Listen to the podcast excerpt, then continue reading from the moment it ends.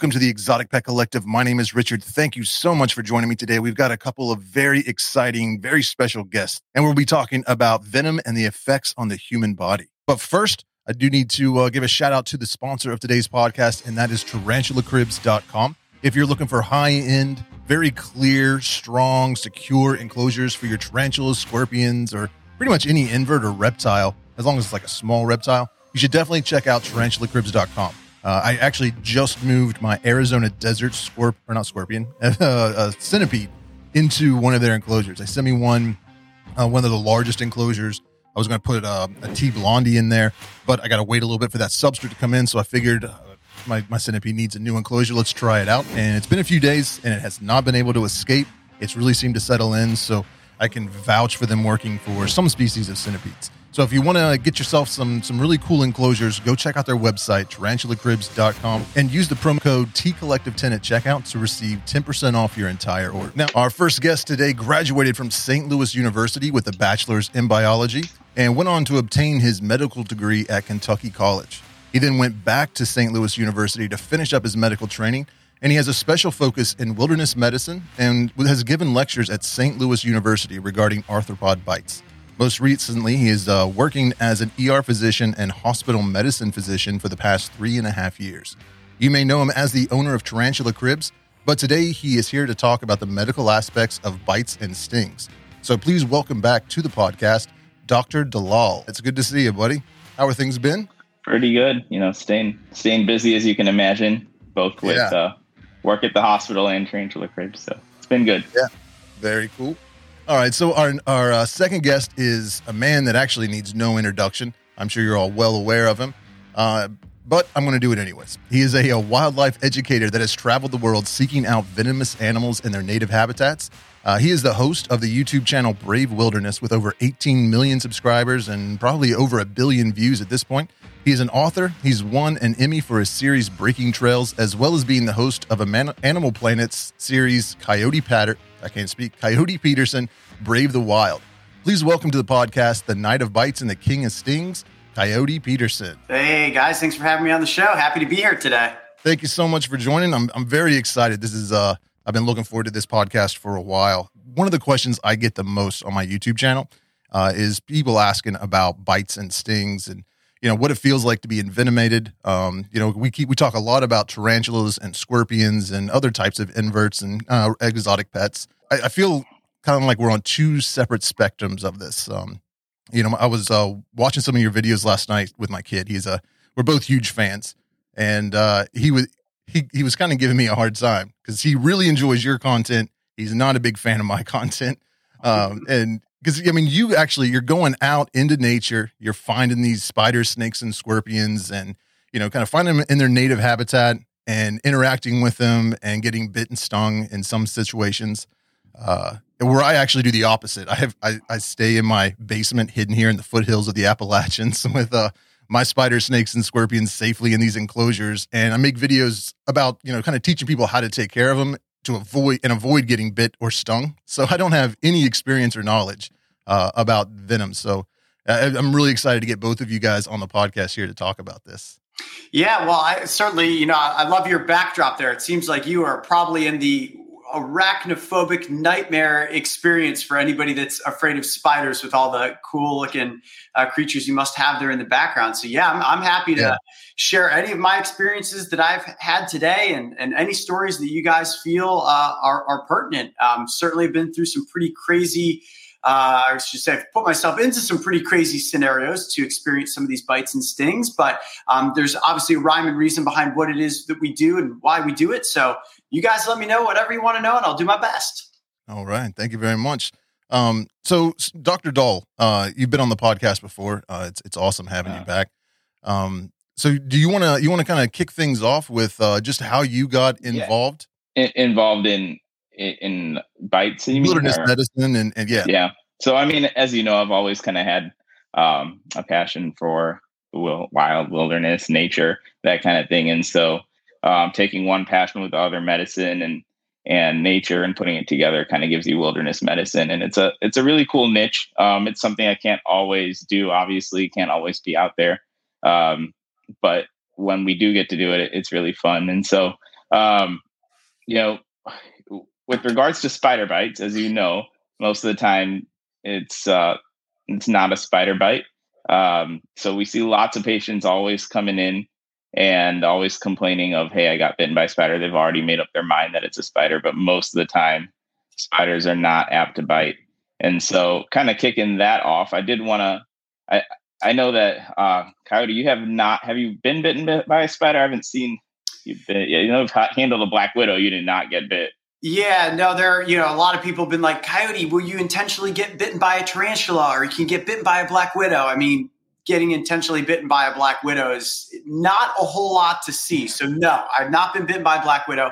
I've never done a bite from a tarantula because, as you guys know, tarantulas are not very prone to biting. To really make a tarantula angry enough to bite you, you got to kind of push it in a direction that we just would never really be comfortable with. So, while I've been bit by spiders, off camera, just inadvertently, I've never taken an intentional spider bite at this point.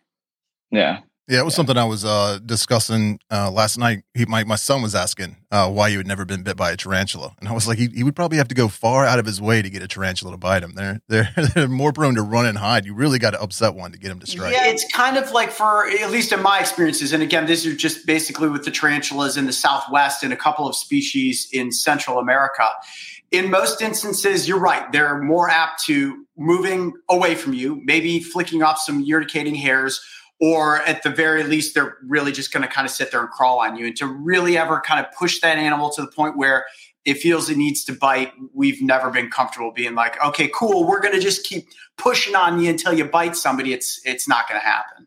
Right. Yeah. Now, have, have you ever been haired by a tarantula? Uh, I have um, actually before. Not really bad. Like nothing's ever gotten into my eyes, but I have gotten like a couple of flecks of something into my nose before, and that's just you know how easily those hairs can flick off. So right. it's all about anytime I interact with them, being as calm as possible and really letting that spider acclimate to you and let it walk up onto your hand versus like you know you don't just come in and pick it up and place it there. You got to gently coax it so that it doesn't feel threatened. Correct. Yeah, and actually medically, I'd be more concerned about the hairs. I mean, if those hairs get in your eyes, they, they can barb in there. They get into your cornea. You gotta mm-hmm. you sometimes need surgery. Sometimes the eye surgeons will go in there and actually pick them out, and then you need months long of antibiotics and steroids, and it's a disaster. I'd be much more afraid of the hairs getting in my eyes and, and a bite. Yeah, that's actually a really good point. We, you know, we always tell people in any episodes that we interact with tarantulas to, you know, it's not something you need to be afraid of don't try to pick it up and handle it. Admire it from a safe distance. And really, we tell people to not interact with them, not because we're worried about somebody being bitten and envenomated, but more so because of those urticating hairs. So mm. that's a really good point. Yeah, I, uh, I, have been doing, I've been keeping tarantulas and scorpions and stuff for uh, over 20 years at this point and have never been bitten or stung. And, you know, I, I found a little, uh, I was, you know, I think it was the episode where you went to the, uh, reptile uh, sanctuary in Sydney, Australia, and there was a, a, gentleman there milking the Sydney funnel web spiders, and had said he had never been bitten. And I was like, yes, finally, there. You know, you, you can interact with with snakes and scorpions, and maybe not so much snakes, but tarantulas and scorpions, and and avoid getting bitten, especially if you know if you're uh, taking the correct steps and, and you're being safe. Um, I did have a question for you though. Uh, I get asked this a lot. There's some species of tarantulas like uh, metallica. Um, you know, a lot of like the the Asian arboreal tarantulas that have very potent venom, and you know, there hasn't been a whole lot of scientific study on the effects on the body. Uh, but you do have a lot of people, uh, you know, when they're reporting the effects of the bite, they say that they're dealing with um, kind of like the side effects of the venom weeks or months down the road. You know, they're dealing with like muscle spasms and stiff joints and and issues like that. And I was I was just wondering, Coyote, uh, with all the uh, venom injections that you've had from different species, have you ever ha- have you been dealing with any kind of health issues further on down the road? Yeah, that's a great question. I, I get that asked me quite often, and you know the one thing I always say to people is there's a big difference between a bite and a sting when it comes to the the venom, the uh, the the uh, compounds in the venom, and of course the venom yield, because venom yield is a, a, big aspect to play with things. And as you guys know, uh, for anybody that's watching, when an insect stings you, that's a defense maneuver for the most part, right? Not necessarily uh, the amount of venom where something's trying to kill and eat something else. So I'm getting stung by something like an executioner wasp or a bullet ant. You know, that's not the amount of venom that an animal will be looking to kill its potential prey item versus something like the bite of a rattlesnake. Now, I've never been bitten by a rattlesnake intentionally or accidentally, thankfully. Um, the most potent intentional bite that I've taken uh, with, with venom will be the giant desert centipede. Now, that one was extremely painful, and I had some pretty severe after effects in the days after the fact, but nothing long term. Um, same goes for the Gila monster. I was accidentally bitten by a Gila monster, which is without question the worst pain I've ever experienced. But again, the after effects were nothing beyond a 36 hour level of discomfort. Um, there were no lasting effects from that envenomation. But it's also fair to say that it was a very minimal amount of envenomation. My thumb was in the mouth of that Gila monster for less than a second before I ripped it out. So it's not like it got a hold of me and chewed in a large venom yield. So I think there's probably something that has to do with the amount of venom that somebody takes as to whether or not it's going to have a long term effect.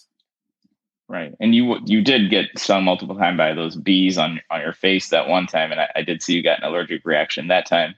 Mm-hmm. Did, yeah. Did when when we did the bee beard that went wrong, um, I was stung close to sixty times between my face, my neck, my chest, my arms, and my and my hands. So that one was a, a pretty noticeable reaction. The way that my my face had swollen up, but a lot of the swelling went down within the course of about three to four hours. The next day, my face was puffy and swollen. And within 48 hours, I was pretty much back to normal. Did you have any trouble breathing or anything like that? No, it's certainly something that we were concerned with, considering the number of stings I had taken and how fast that venom took reaction and, and swelled me up.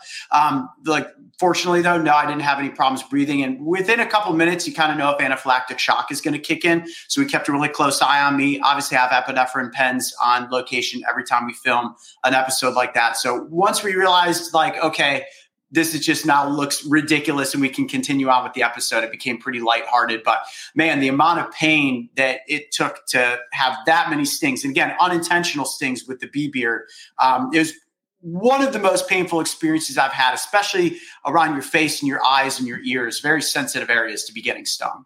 So there was the uh, there was an episode where you were comparing the stings between uh, the uh, Arizona bark scorpion and the giant desert hairy scorpion, I believe. Um, it was actually a striped-tailed scorpion and the giant right. desert hairy scorpion. Haven't been stung by the bark scorpion based okay. off of so many people's warnings who have been stung by it and the after effects that come from that species.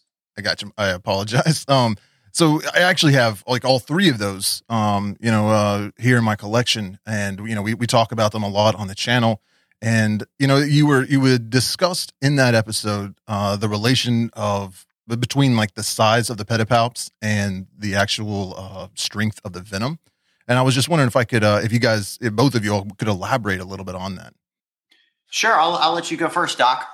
Yeah, I mean, as far as I know, they the general rule of thumb is that the you know the larger the pedipalps, the the less venomous the the sting would be.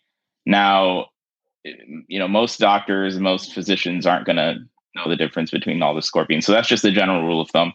I don't know that that is a hard set rule. I don't know if Kyle, do you have more experience with that? But um, just generally, that's what we would go by. Yeah, that's kind of my general rule of thumb as well. And, you know, certainly with the intentional stings that I took from the striped tailed and the giant desert hairy, you know, the striped tailed is one of those ones where they do have small pedipalps. But the thing is, they're also a very small scorpion. And in doing research and talking to entomologists in the Southwest, you know, they said, look, the, the striped tail is really not that bad. It might be, believe it or not, a little worse depending on your venom yield than the giant desert hairy, but it's nothing on par with like a bark scorpion.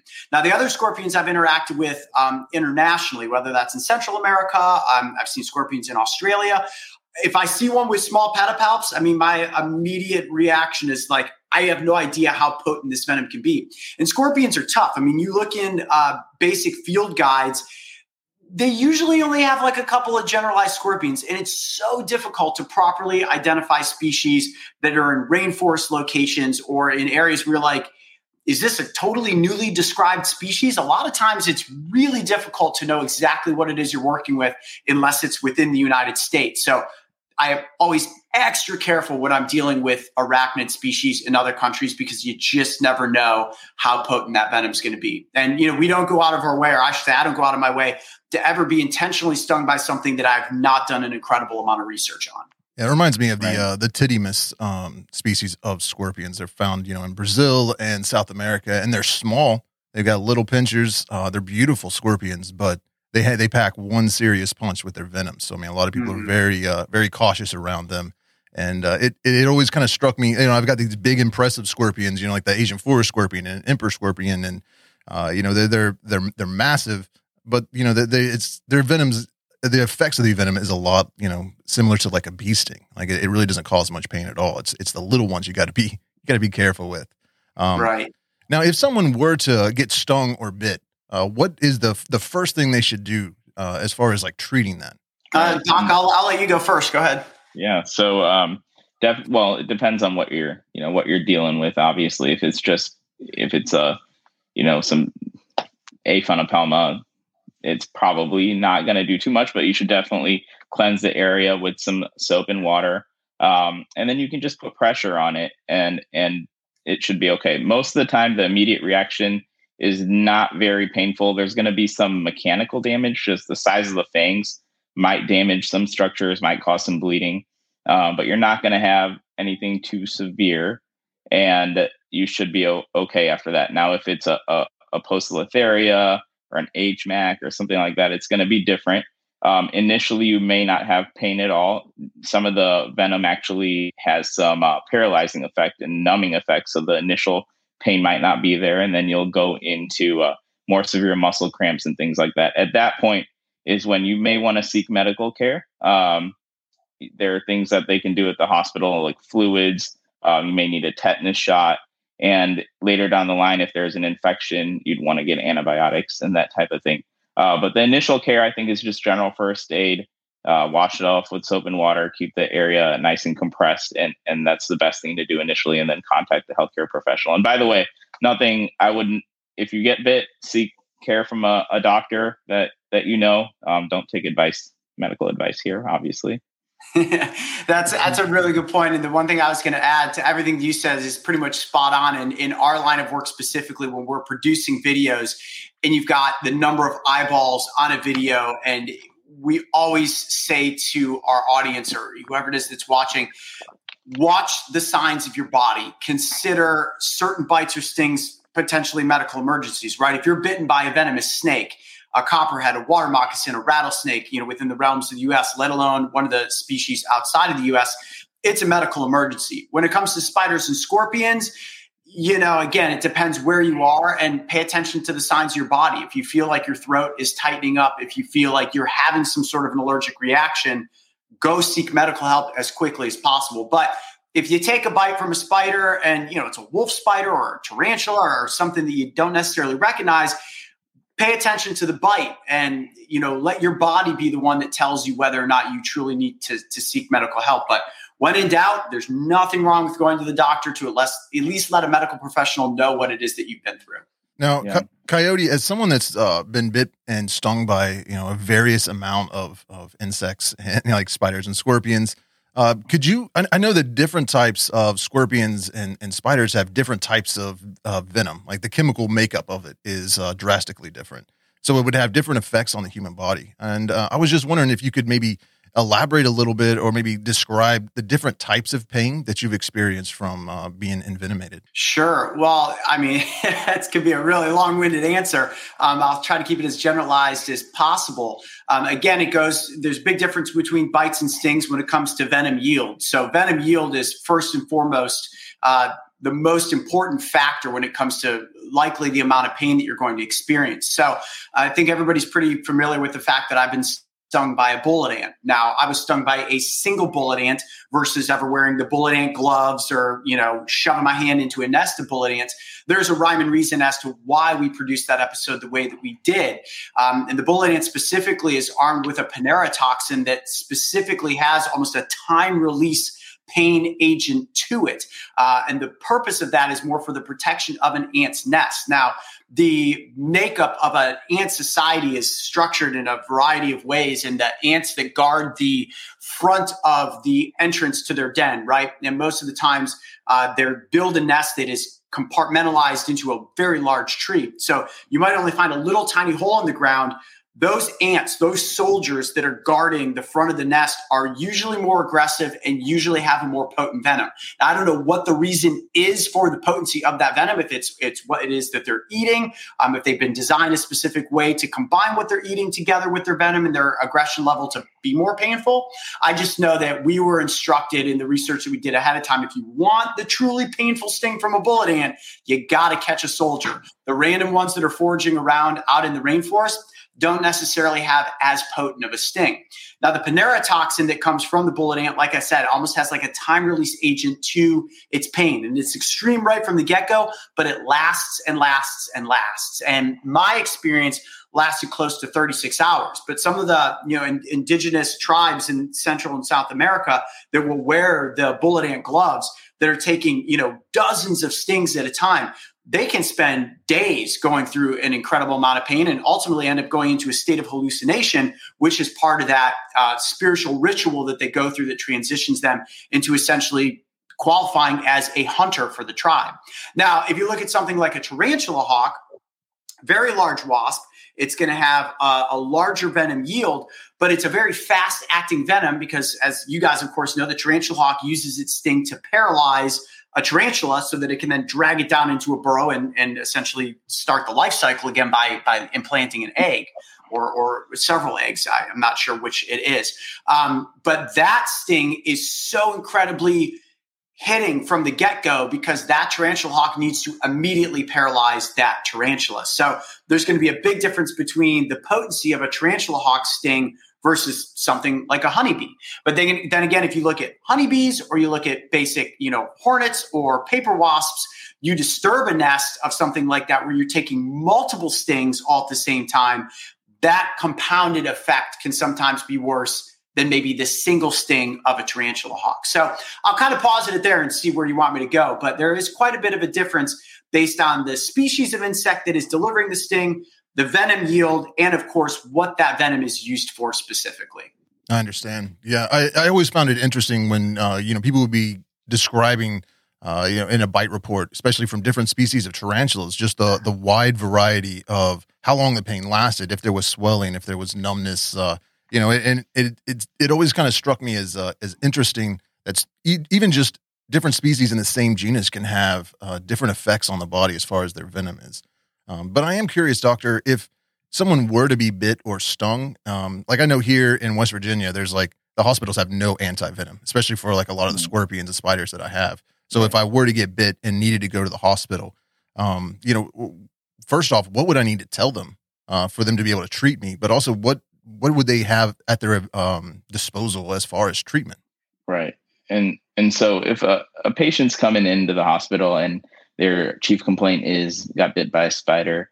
First of all, what we need to do is verify that it was actually a spider bite. So, in order to verify it was a spider bite, we have to do a few things. We have to, the person, the patient has to have seen the spider, captured it, seen it bite you, and then have symptoms compatible with the spider bite. If they don't have all of those, it's not a verified spider bite.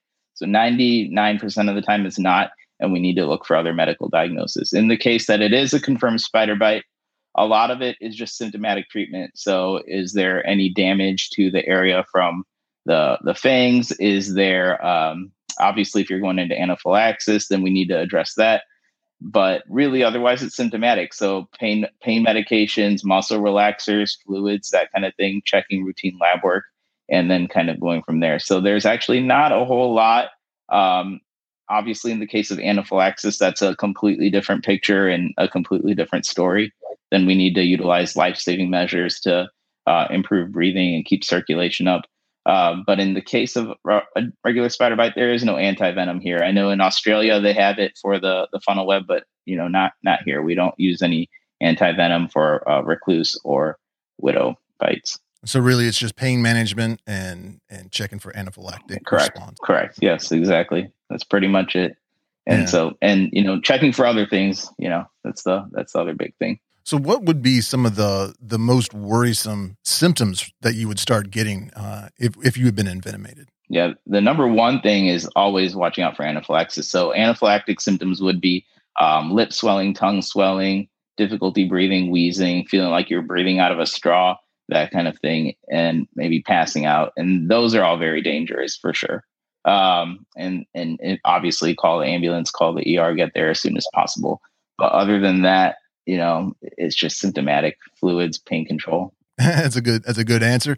Um, you know, I've always uh, been a little concerned. Um, you know, having all these different types of venomous uh, creatures here in my basement. Um, well, not so much I'm concerned. I think my my kids' parents are concerned. you know, they're like they're a little uh, hesitant to let kids come over and play. And you know, I I try and assure them that one, everybody is safe and secure in their enclosures. Uh, but two, they they all, they don't go out of their way to try and and, and bite you. Um, you know, a tarantula's not looking to hurt you. Scorpions are running and hiding any chance they get, whether they're in captivity or in the wild. Uh, you know, you really you gotta you gotta be doing something kind of you know I don't want to say like a kid would have to open up the enclosure and really be messing with some of these uh, to to get a chance uh, that they would get struck. What I'm curious about is uh, can is there any kind of like um, data on how many people are envenomated to the extent that they would require some kind of hospitalization? I mean, is it, is it something that happens yeah. more frequently than maybe we think of, or does it just not happen very much at all? Uh, at least in the United States, it's not very much at all. Um, I don't know if that there's any raw data, but I know that there's you know thousands and thousands of reported bites, and out of that, you know maybe a couple, a few. I've actually never seen anyone hospitalized for a spider bite. I have for a snake bite, but not not a spider bite. Now, Coyote so is. I, I, don't know. Has there uh, in in your history making YouTube videos and uh, you've got you got the the show on Animal Planet? Have you had any close calls where you needed hospitalization, or or at least your crew was considering taking you to the hospital? Uh, not throughout the making of the television show. And again, you know, good production always puts you in the safest scenarios possible. The amount of research that you do, taking your time, trying to be as careful as possible whenever interacting with any animal species. And again, we're constantly working with experts in the field, whether you see them on camera or not. We take every protocol that we possibly can to ensure the safety of myself, the animals, and of course the crew.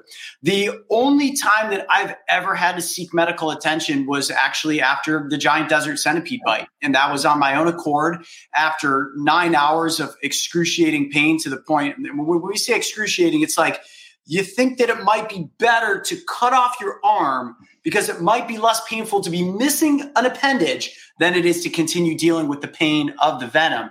Uh, and I essentially went to an emergency center sort of made up a clever story for what happened to me. So it didn't seem like i intentionally got myself bitten by a centipede.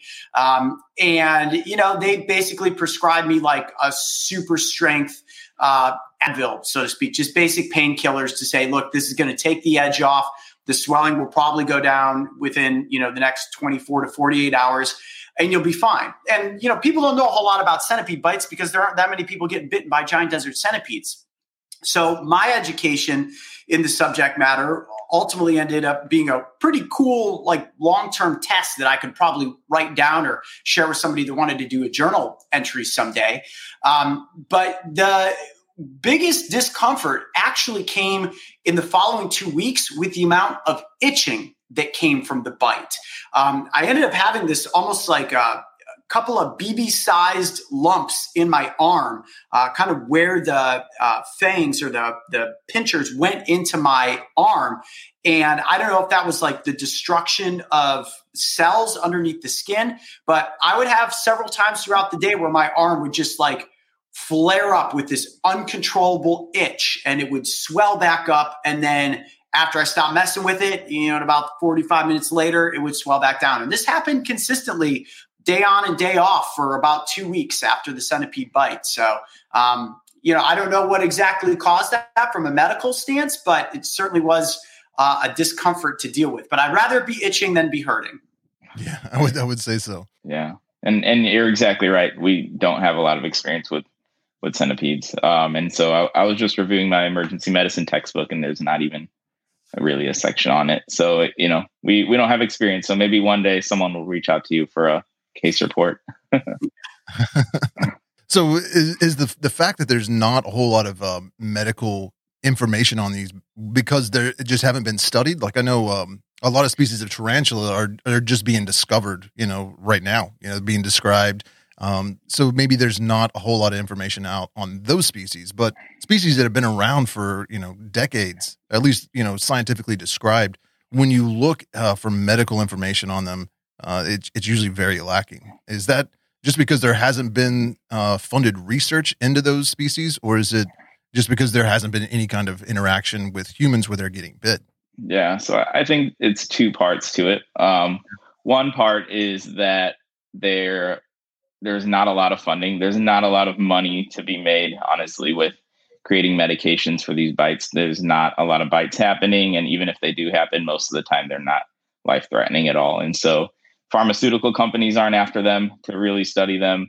Um, and then the the the second whole issue is that we uh, when we do study, we, we're actually studying the venom for um, therapeutic reasons and, and not necessarily um, trying to discover any, any, treatments or cures just because the symptoms aren't aren't that bad. And so um, there are actually a lot of really cool studies out there studying the components of the venom. I know we were kind of talking about the um, venom load, the amount of venom, and then the different components. And so there's actually one study that shows that one of the reasons the Poecilotheria venom may be more toxic is it contains an enzyme called uh, hyaluronidase, and that kind of breaks down your connective tissue, the tissue around your cells, and that allows the more uh, potent parts of the venom to go deeper, deeper and in, and that um, can cause a longer lasting reaction. And then the venom load is just is a, is a lot more with those species, so that would explain why the venom is is so much. But again, it doesn't have the research doesn't have to do uh, with therapeutics. It has more to do with um, trying to find out why the venoms are uh, toxic the way they are, and maybe trying to find some therapeutics for pain or something like that. Yeah, I remember reading an article about um, some uh, some medical research that was going on. I, th- I, believe it was the Deathstalker scorpion's venom. It had some uh, medicinal properties, and it, it, they were saying that uh, it's worth it's like worth 10 times its weight in gold or something like that. you know, they're like millions wow. of dollars uh, for a gallon of that, of that venom. Um, but you know, Coyote, I was watching this uh, one of your videos uh, where you had got stung by the tarantula hawk wasp, and you were mm-hmm. you were you were describing the pain in the arm. Uh, you were you're pretty much saying your arm was paralyzed. Now, when when you were feeling that uh, that kind of paralytic uh, in your in your you know kind of coursing through your body, was it accompanied with pain or was it completely numb in that area? Oh no, it was extreme pain. I mean, and, you know, it's funny to look back at the executioner the uh, the tarantula hawk sting. Was one of my earlier big wasp stings or big potent stings when we started the insect sting pain index um, sort of climb. And I mean, the, the best way I could liken it is just, I mean, it's like a lightning bolt of pain and almost if you've ever been shocked or had, um, you know, like a TENS unit that you use on your muscles where it like kind of like seizes things up, that's kind of the experience that was happening in my forearm and uh, essentially like contracting up into my hand and fingers that like almost put my arm in a state of paralysis.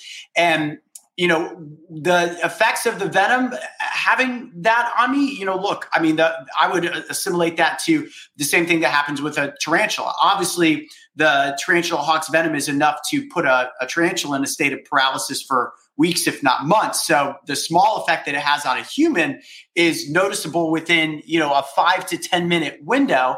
After that, I wasn't experiencing that sort of muscle contraction, but it's the pain that's kind of, um, that comes along with it. Of course, you've got a heightened sense of adrenaline and fear and anxiety that's all happening at the same time because you don't know what your body's going through mentally as you're experiencing this pain and this sort of paralysis. So I think it's a combination of everything together that makes that experience so traumatic. Um, and, you know, while I certainly put myself into that situation, I can only imagine what it would be like if you were a kid playing along the edge of your swimming pool and a tarantula hawk comes down to get a drink and you inadvertently find yourself getting stung. I mean, it's just something that would, it's the, the cause of nightmares for the most part. So, but again, the tarantula hawk is something that has no interest in ever interacting with a human, which is, you know, kind of to your point, Doc, that there's not really any anti venoms for these things out there because while it may have a big stinger, it may be incredibly painful. It's not going to kill you. You're going to go through the experience, and at the end of the day, you're probably going to be completely fine. There's, I think, zero cases of people having any sort of truly long term negative reaction from the sting of a tarantula hawk, let alone the fact that I'd argue to say there's probably less than 10 people a year that get stung by a tarantula hawk. So um, there's no reason for people to really be afraid of them. Now, do you have any yeah. tips um, on how to kind of get through that type of pain? Like uh, anything that you got, like uh, you know, like uh, what am I trying to say? like mindfulness, kind of. Uh, you know, like uh, kind of watching your breath, or I mean, is, is there anything mentally that you can do uh, to kind of ease the pain a little bit, or, or at least kind of help you get through that? Yeah, it's a great question. And, you know, it's certainly easier said than done, certainly for anybody that were to be stung by something and not be able to control their, their mental state. I mean, one thing I often say to people is as I went on with taking stings, like the tarantula hawk, I was far less prepared for the pain and how my body would react as compared to something like the Japanese giant hornet. Now, the Japanese giant hornet was far more painful than the tarantula hawk, almost where like I'd rather take a couple tarantula hawk stings than another single giant hornet sting again. But my mind and my body were capable of balancing that pain a little bit better. So it does have to do with breathing technique. It does have to do with putting your mind in a place where it's like, okay, you're going through this massive amount of discomfort. But as long as anaphylaxis is not setting in, you're going to get through this. Just embrace the pain. You almost have to put yourself in a state of meditation to get through it. And eventually it does dissipate. But with something like the giant desert centipede, for example, no meditating in the world is going to alleviate the pain that you're going through, which is why I eventually went to uh, seek medical attention after nine hours of excruciating pain. Like, you know, you in a soup can, it hurts, but it eventually starts to die down. It's a lot different with venoms. And in some instances, those venoms will keep delivering their punch. Uh, but with a tarantula hawk, it comes and it goes rather quickly. Yeah, that's something that I've uh, you know I, I noticed myself. I mean, not not so much uh, from a bite or a sting, but anytime I've been through pain, just kind of uh, you know using some breathing techniques, uh, being mindful of the pain and kind of aware of it. Uh, mm-hmm. you, you, really kind of like get to know uh, or experience that you know it's it's not just a single pain. You know, it's, it's not it's not one event. You know, it's coming in waves, and and it'll, it'll kind of dissipate and then come back. So I mean, I, I always wondered you know, when you were envenomated, if if there was uh, any kind of like mental tricks that you were using to to kind of get through that, because I can only imagine how painful that would be. Yeah, a lot of it honestly kind of turns into a blur, especially when we're in the midst of filming an episode. That's always the hardest part is to go through the sting, then recompose myself and be like, okay, now you've got to explain to the audience what it is that you're feeling and going through while still composing fluid sentences to the best of your ability and having it make sense. I don't swear in any of the episodes, which I know a lot of people call out. And certainly very easy to drop curse words when you're in that sort of pain. But then again, it doesn't necessarily make it family or brand friendly. So, um, you know, there's a, there's a method to the madness and a, a, certain stylistic approach that we've taken to all of it. But um, putting yourself in the right mental spot is definitely a big piece of it. Now, with um, everything that you've kind of been through, um, at least the the videos that I you know I've watched over the years, probably the most stressful one was the uh, the episode with the bullet ants, where you were you were actually trying to to capture those.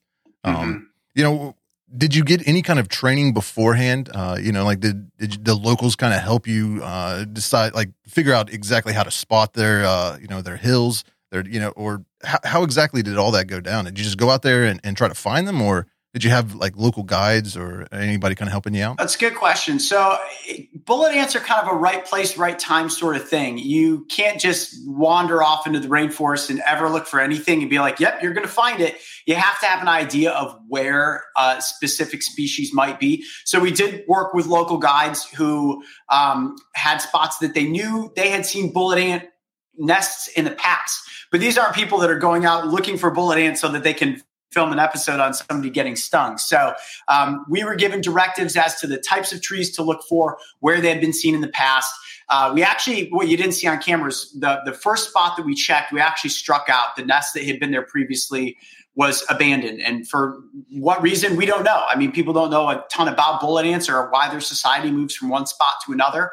Um, but we did eventually find a pretty large functioning nest.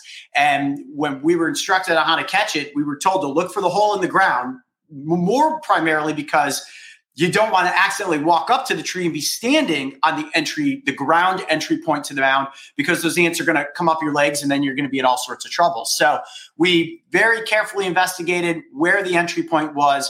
We knew that those were going to be the most potent ants. And then the process, they're like, just stick a stick in there. The ants are going to attack a stick and grab onto it. They bite on with their mandibles. They start trying to sting. And they're like, you won't have any problem catching them once once you find one. But certainly from the filmmaking aspect, helping to build up that intensity, getting an ant safely away from the nest and out into an area where we could safely encapsulate it and set up that sting.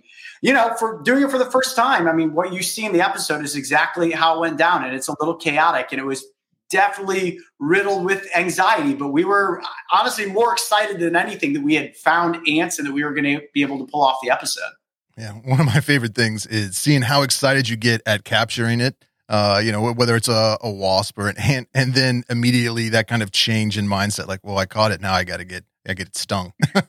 well, you know, and the thing is, you know, people that are not looking for certain things always end up stumbling upon them inadvertently because they have no interest in wasps or lizards or snakes. So you always hear these amazing stories. Yeah, I, I saw you know, 20 foot boa constrictor. And I'm like, if I could find a 20 foot boa constrictor, it would be the greatest thing ever. But, you know, it's always the people that aren't looking for the animals because you'd be surprised how hard it is to find some of these species. It's not like you just walk into a backyard and up oh, there's magically a bullet ant nest. You know, where we were to film those ants specifically, we were pretty deep into the rainforest, but even the reserve that we were on is pretty far separated from typical society. So, um, you know, it's never easy to find these things, but that doesn't mean that people won't inadvertently run into them. And our big thing that we tell people at the end of the day is just leave it alone. Like none of these animals have any interest in interacting with you, and they're not going to bite or sting you if you just back up. You know, if you're going to go after something, be like, oh man, a tarantula hawk, I'm going to try to swat it and kill it well, of course, the thing's going to defend itself and you might end up getting stung in the long run. So if you just leave it alone, you're going to be totally fine. Yeah. That, that reminds me of the episode you did in Costa Rica where the fer de lance was right behind you and you were right on top of it, but it did not, you know, it didn't touch you. You got, I don't know. I guess Dude, that, you know, they're not. that was a lucky one. That that is when people say, "What are some of your closest calls?" You know, it's not necessarily the moments with bears or tiger sharks that is honestly one of the closest calls I've ever had because what people don't realize is that if you're bitten by a fer de lance on your hand or your foot, it is going to be bad. There's a good chance you're going to lose that appendage just because of how necrotic that that venom is. But if you're bitten, like crouching down and you're bit on your thigh, or if I had gotten tagged near like a vital organ, like my kidney, like where that snake was lined up and how far they could strike, if it had lunged out and bit me near my kidney, likely would have been impossible to save my life at that point because it's just the kind of spot that you don't think of being bitten. You know, if, if venom gets close to a major organ or a collection of organs, especially something like your kidneys, oh man, it is it is bad news. And even a small that wasn't even a big fer de lance. That one was like maybe two and a half feet long, but it doesn't matter if it's a fer de lance this big or one that's four feet long. That venom is incredibly potent. Is there any correlation between the amount of venom uh, you know, a snake or uh, pretty much anything that's venomous will inject. I guess what I'm trying to say, like, uh, if, if it's a baby, if it's a small one, it am I correct in assuming that it has the same amount of venom as a full adult, or uh, does it sometimes? I mean, how does that how does that all kind of uh, work out? Well, Doc, do you, do you want to answer a side of that? I have an answer. I don't know if you have one too. Uh, um, so I, as far in terms of tarantulas and, and all that, I, I have read that um, a bigger Pokia poecilotheria will be more have a more venom an increased venom load compared to a spiderling. And so spiderling's venom won't last nearly as long as an adult. In terms of snakes i know sometimes snakes can deliver um, dry bites and all that but i don't you know I, i'm not a herpetologist. I don't know in terms of if it depends on the size and all that. Maybe coyote does. Yeah, sure. So when it comes to insects and arachnids, the one thing that I always say to people as well is you know, the venom gland has a buildup of venom, right? So if you've gotten stung by something, it's not necessarily capable of stinging you again and again and again with the same amount of venom. Like once that venom sac drains out, it needs time before it can produce more venom. Same thing goes for snakes. And the, the misnomer that a baby snake has a less potent venom than an adult is not true. Like, for example, let's use the fer-de-lance. A baby fer-de-lance has just as potent a bite as an adult, but yes, there is a difference in venom yield because a larger snake just just physically is going to have larger venom glands. So a four foot fer-de-lance has the ability to inject a massive amount of venom as compared to a baby one. But the components can be very similar and can be equally as toxic. Now, when you've got a large snake, it's obviously eating bigger prey. So a bigger venom yield, a more toxic venom is going to be needed to take down a larger prey item. A baby fer-de-lance is eating small geckos, little frogs, maybe little invertebrates, um, but a large one's going to be eating, you know, uh, jungle rodents or even possibly birds if they can can manage to get a strike on one. So uh, venom yield does vary based on the size of an animal, or I should say, based on its the, the point in where its life, where it's at, baby versus adult juvenile in between. But the venom yield, um, or the toxicity to the venom, rather, is equally as potent and equally as dangerous. We actually were just in Costa Rica and we filmed with a baby fer-de-lance. I've never seen one before. It was this big, and we treated it just as equal as the three and a half foot fer-de-lance that we had filmed with a couple days previous. So if it's a venomous snake, you got to treat it with respect. Now, you mentioned in uh, one of your shows that when you were a child, you got bit by a, a giant water bug. Um, yes. The, okay, I make sure I, I, had the the species correct, and and then you you re kind of reenacted that in one of your videos, uh, where you, you had one bite you on the toe. Now, mm-hmm. What? How did that pain compare? Because uh, I'm sure it was a different species. I believe that one was in Costa Rica, correct? Yeah. Yeah. Mm-hmm. So was it was it a, a, a more painful bite, or was it essentially pretty much the same? So, giant water bug, great one to bring up because that is technically a bite, not a sting. A lot of people are like, oh, it's a water bug. It's a bug. A bug must sting and must not bite. The, the, giant water bug has a rostrum that's almost like, um, you know, those um, machines that they use to put down cattle, the bolt things that they'll put in the center of the head. It's like, boom, just shoots a thing in. That's what yeah. the rostrum of the giant water bug does. So it's like having a hole punched in you. And mm-hmm. it's a very potent, very effective venom. I mean, the giant water bug can kill very large prey items, baby turtles, baby snakes, frogs. So it's pretty crazy for a bug to be able to eat something like that. But it's the components of its venom that are so potent in the way that it essentially breaks down the insides of its victim so that the water bug can then almost drink it up like a disgusting slushy. Um, when I was bitten as a kid, I didn't know anything about giant water bugs. And as I'm wading through swamps trying to catch turtles, to be bitten by something like that, obviously at a young age, experiencing an excruciating pain like that, you have no idea what's going on. So it's much more traumatic. But remembering that, or however played out in my mind as a kid, and then recreating it as an adult, and of course, their nickname being toe biters, we were like, well, we, we got to get you bitten on your big toe. Um, it was definitely a nerve wracking scenario to go through. And I would say I was more nervous to be bitten by the giant water bug than I was many of the stings that I took, just because I know that rostrum has a, a larger gauge than a stinger. And it's going to put a different kind of venom in me as compared to a bullet ant or a tarantula hawk. Yeah, that one that one looked quite painful. Um, and it, it made me wonder, you know, how did this all begin? Like, where where did you get the idea or the desire to film yourself uh, reacting to different bites and stings?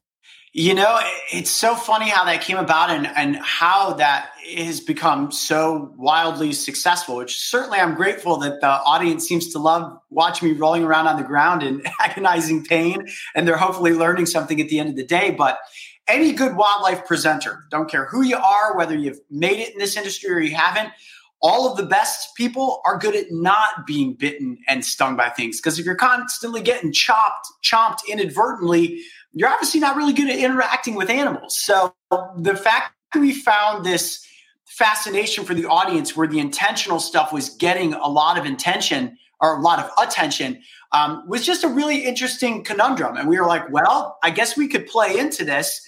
And if it's a way to draw in the audience and educate them about things that they were likely very afraid of, and to show to them the effort that I have to go through just to get close to these things, let alone catch them and sort of induce a sting, maybe will help lessen people's fears about them. At the very least, they're going to get some wild entertainment out of it. But if they can absorb some of the education, we felt it was a great way to put the spotlight on some creatures that really people glaze over. I mean, can you really look back at the past wildlife presenters like Steve Irwin, Jeff Corwin, Jack Hanna, Marty Stouffer? Have any of them ever stopped to really look at the bugs that exist in the world, let alone the fact that you know we've got a video out there, or I mean many videos with all these bugs. I'm using the bullet ant specifically, and to say that bullet ant video has over 50 million views. Did anybody ever imagine a bullet ant would be that much of a celebrity in today's entertainment space? Probably not, but it's pretty cool to have told the story of that species specifically and all the stinging or biting creatures that I've interacted with because it puts a spotlight on something a little different than your typical lions and tigers and rhinos and bears and so on. Yeah, I mean, I, I am personally very fascinated with the invert world. Um, you know, Mhm. I, I, I enjoy videos with, about you know snakes and, and alligators and the large stuff. Uh, but it's it's the inverts and the arthropods that are uh, fascinating to me because they're so alien and they're so unlike a lot of the other species on our planet. Um, you know, there was there there was this one video um, that you were talking about. Uh, I believe it was the Sydney funnel web one um, and, and the, they were discussing different uh, ways of milking. Uh, I guess what was it? They were they were milking the fangs of the Sydney funnel web spider. Uh, it was kind of hard in the video to see exactly how much venom was pulled off of that. Uh, but I mean, are, were you just talking about uh, you know just a few drops of venom that came from that experience, or was there a little bit more that you just couldn't really really see? Yeah, that's a great question. So I've done this twice. I did this for YouTube and I also did it for the Animal Planet series. Uh, it's important to note that there's a difference between the male and the female's venom. The female venom, while it does have a, a bit of value, uh, they don't actually make the anti venom from the females. It's only the male's venom. And the males are far more aggressive than the females. But when it comes to spider aggression, uh, the Sydney funnel web is arguably, at least in my experience, and what anybody in Australia will tell you, the most aggressive spider species in the world. And it is without question the most dangerous. I know we've had people write back to us be like, Sydney funnel web isn't the most dangerous spider in the world. Look, I've worked with the experts in Australia that work with the Sydney funnel web spider, and they say without question it is the most dangerous spider species in the world. Um, but when it came to the milking, uh, you don't see a lot of the venom.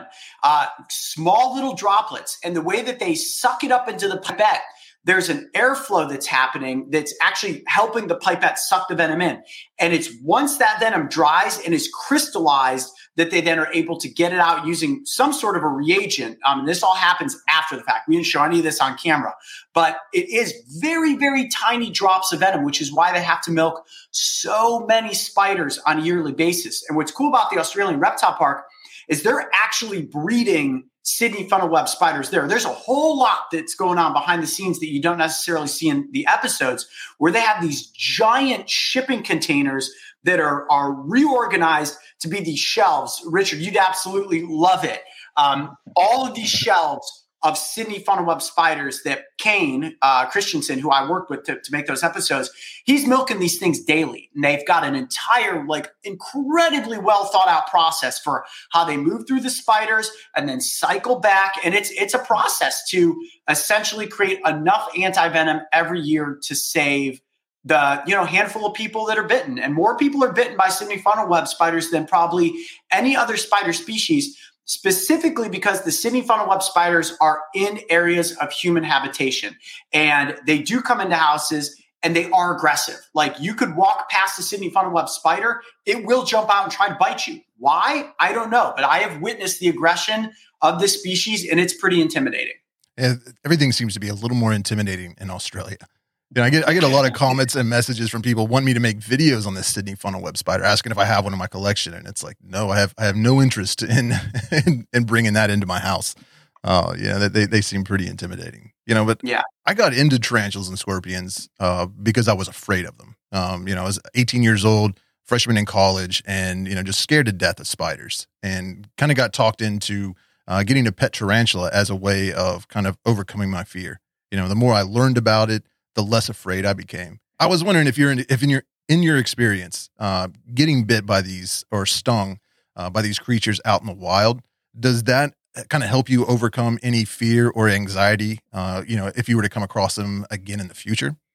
Or does it does it kind of heighten it? That's a great question. I mean, you know, it's it's fair to say that I, I don't have fears of of any of these animals. Um, it's why I'm so comfortable interacting with them. I'm honestly more afraid of environmental challenges sometimes than I am the animals themselves. And by environmental challenges, I mean sudden shifts in weather, possibly falling off of cliffs. You know, the those sorts of uh, occupational hazards. But when it comes to the animals themselves, I think one of our biggest goals is to always create scenarios where we're really encouraging the audience to take a deeper look at certain species. And while you may be afraid of it, uh, you know, just the therapy of watching it on camera through the safety of your phone or computer or television screen can really help you overcome things. Um, we actually have an episode coming out next month that we just filmed in Costa Rica. It's a new sort of experiment that we're working with. You know, you never know how you're going to be able to create a hit viral video, um, but we came up with this concept of of really working within the realm of phobias specifically, and putting me into a scenario where what would your worst case phobia be? And in this particular instance, we went first with arachnophobia and we created something that we call the spider helmet, which is this clear plastic container that went over my head, rests on top of my shoulders, and inside we add 20 giant golden orb weaver spiders. Now, as you guys oh, wow. know, the giant golden orb weaver is not a small spider. It's a giant for a reason. They're absolutely massive. And to have 20 of these things walking around on my head and my face and my eyes is certainly a nerve wracking experience for myself. Anybody that knows spiders knows that it's not necessarily an aggressive species and it does not have a very potent venom. But for people that are afraid of spiders, that really doesn't matter. So this episode is really directing at directed at helping people maybe overcome their fear of spiders by watching me go through the scenario. I mean, is it going to be a viral hit? We don't know until it comes out. But if this works and the helmet concept catches on with the audience, we've got a handful of other things in the works that could be pretty entertaining. Uh, I definitely look forward to seeing that. That sounds that sounds pretty yeah, interesting. It's, it's, a good one, trust me. I mean, even with all of the the spiders and scorpions I have, I don't think I could do that. I think that would freak me out too much. You know, uh, I, I, know you got to go here in a few moments. Um, just real quick, I, w- I wanted to ask of all the places that you've been, you know, the Sonoran Desert, Costa Rica, Australia. Uh, do you have a favorite kind of environment that you you always enjoy going back to and exploring? Well, my favorite place that I've filmed thus far has definitely been Alaska in the, the grand scheme of things. But what's crazy about that is that Alaska really doesn't have any of the creepy crawly creatures that we so commonly feature on the Brave Wilderness channel. If they just had a bunch more herps and insects and arachnids, it would probably be a location we visited constantly. Um, but when it comes to my favorite place to to find the just the biggest selection of of you know the true creepy crawly creatures central america is just one of the best. Every time i visit costa rica i'm finding something that i didn't expect to see. Um, you know i've been to australia they've got just an unbelievable collection of of animals there as well. So it all depends really what it is that you're after. And it's tough for me to ever say that one place is specifically my favorite because every time I go back to a location, I learned something the previous time. And when I return, I'm learning something new and coming up with or seeing a, a different species. So that's a cool thing about the animal kingdom. It, it's the gift that just keeps on giving, and you never know what you're going to find next. That's very cool. Um, well, I, I, wanted to thank you. I know you, you got to go, so uh, I appreciate you being willing to come on the podcast and kind of share yeah. your experiences with us. I know a lot of people have been very interested in just you know how how venom affects you know the human body. Um, Doctor, did you have anything you wanted to say before uh, Coyote takes off? No, thank you so much for joining us. It was we you know we enjoy it. We we look forward to your next episodes for sure. Very cool. Well, no, thank you guys so much for having me on the show. Happy to come back at any time to, to talk Venom. And if it works out, the audience likes it. We've got plenty of other cool helmet ideas in the works. All right. That's awesome. I look forward to seeing that. All right. Well, it was good to meet you. Thank you so much for uh, for coming on, and uh, hopefully we will see you again in the future. I look forward to that video. Sounds great, guys. Thanks. Have a great day. You too. Thank you. Um, that was hey. that was amazing. Yeah, that's cool. So so wow. I don't know about you, but uh, I was I was a little nervous, and I'm, I'm not yeah. sure why. same, same here, for sure. Yeah. Uh, no, it was, it was good though. I mean, it was nice to have him on for sure definitely um so that, that was very cool and and you set that up and i just i wanted to to thank you profusely for that that was very yeah, cool um I, I had like my whole list of questions here but you know he he would start talking and in my mind i would be focusing on what he was saying and forget uh, about well, i gotta follow this i kind of felt the same way it's like you ask a question and i felt i was getting distracted and uh, well. it was funny it's it, I don't think my son believed that this was actually going to happen. I was, oh. I was telling him uh, I was he was like it's not the same Coyote Peterson. Who is it? I'm like no, it really it's this guy right here. No.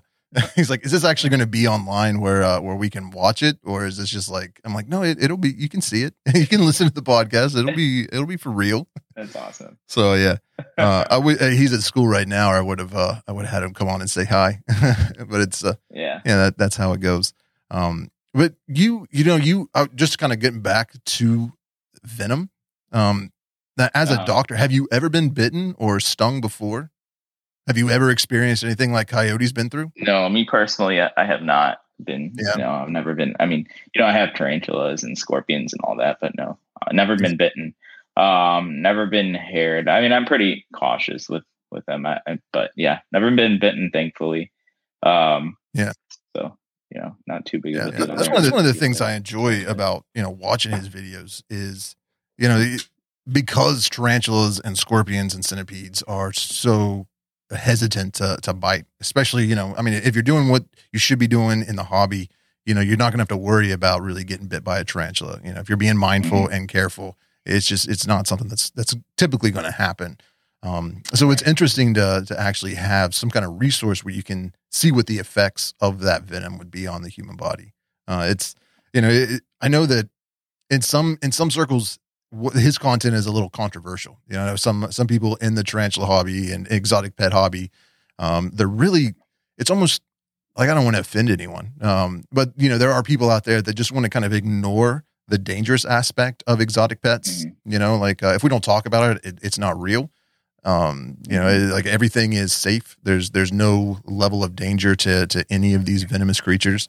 Um, you know, where where I think you know it's better to to talk about that stuff, not just pretend like it doesn't exist because it may give a shine shine a bad light on something. Um, so I mean, I, I I enjoy what he does, and I I really enjoy his videos and just the amount of you know you kind of you're watching his videos and you see that the production value of them, just the way that the they're they're edited and structured mm-hmm. is uh yeah, is, really, really good. good. Um, you know, it just just the way it kind of hooks yeah. you in. It's it's some some very uh, interesting. Yeah, uh, for sure, they do a great job.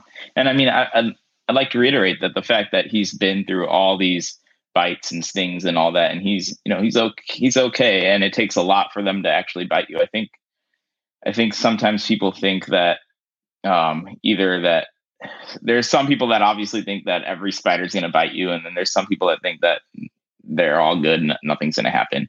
And yeah. and I mean, it's there's no hard fast rule. Um, you know, if you're a little kid or you're an elderly person, you have other medical problems, and an HMAC bites you, that's going to be bad. Um, yeah. you're, you're going to suffer. If you're a young, healthy person, is going to suck for 14 days, two, three weeks. Um, but you'll you'll probably be okay you're going to yeah. have pain. I was actually reading one report where uh, there was a 19 year old kid that got uh, bit by an HMAC, and he had so much muscle rigidity that they went to give him a shot of pain medication, and, and the muscles were so rigid they couldn't even get the, the shot in there. That's pretty oh, crazy. Go through. That's pretty impressive. Yeah. the other thing I was reading on the case reports uh, before this podcast was it was a, a lot of males who were drunk that got ended up getting bit, and you know that just reiterates that there's probably people messing with the, the animals. Yeah, I can so. I can totally relate to that. Uh, the closest I've ever come to being bit was uh, by a Grammostola rosea. Uh, I was like uh-huh. 20, 21, somewhere around that. We'll say I'm 21 uh, for legal reasons. and uh, was, was had, had, a little bit of a house party. Had some friends over. We had been drinking and uh-huh. partying, and uh, you know, you, eh, my my grandmother used to always say like, one one boy has uh, has a brain two boys have half a brain, three or more have no brains at all. You know, and there's probably like seven or eight of us there at the house. So there, there, there wasn't a brain cell among us. And uh, it, I always found it interesting that some, you know, I'm hanging out with these rough and tumble uh, rough and tumble. That doesn't sound tough at all. Uh, but hanging out with like you know some tough dudes, Yeah. and uh, you know they're at my house and scared to death of the sweet, cute little spider that I had sitting on my table. Um, so you know, trying to impress or show off or whatever, I had taken the lid off the enclosure and was trying to, uh, you know, show the tarantula's fangs, get it to like kind of go into a threat pose. Mhm. Um, like I said, that was not a good idea. I was, I was definitely under the influence and you know, just trying to show off and, and being an idiot, like like we are when we're young. And it just kind of as a testament to how docile a lot of tarantula species are, it, it wasn't it wasn't doing anything. You know, it was kind of like just kept walking away from me. Had a little paintbrush Yeah. or something like that. And I, I finally crossed the line, you know, after probably like five minutes of uh, of really pestering this thing, it finally reared up and, you know, and I kept kind of poking it a little bit and it, and inevitably, you know, kind of just lunged at me and started crawling up the, the paintbrush towards my hand. And I, I panicked like, oh my gosh, had I, uh, you know, not dropped that uh, paintbrush when I did, there's a pretty good chance it would have got my fingers, you know? So Uh, it was kind of those, it, that obviously blew up in my face, but it, it kind of like gave me a, a healthy respect for tarantulas, you know? Like if I don't bother them, they're not going to be bothering me. You know, if, if I'm poking and prodding them, then, you know, I'm putting myself in that position. So I could definitely see uh, drunk young men uh, getting bit, Uh-huh. yeah, it's interesting. That especially partying in the desert or something. for sure. One of the other interesting uh, case reports that I came across was, or not a case report, but a study that I came across was a. Uh, they were studying the, the different effects of. Um, they studied Poecilotheria regalis, uh, Ceratogyrus darlini, and then one of the Brachypelma species, and they found that the uh, the amount of venom it took to kill a cricket, so the most lethal was the um, the Poecilotheria. The second was actually the Brachypelma, and they were pretty close. And the third was the Ceratogyrus darlini. And it turned out that the the Darlini's venom was designed to actually just paralyze the prey, and it didn't actually kill him. So if you if it injected the cricket, 24 hours later, the cricket would be fine.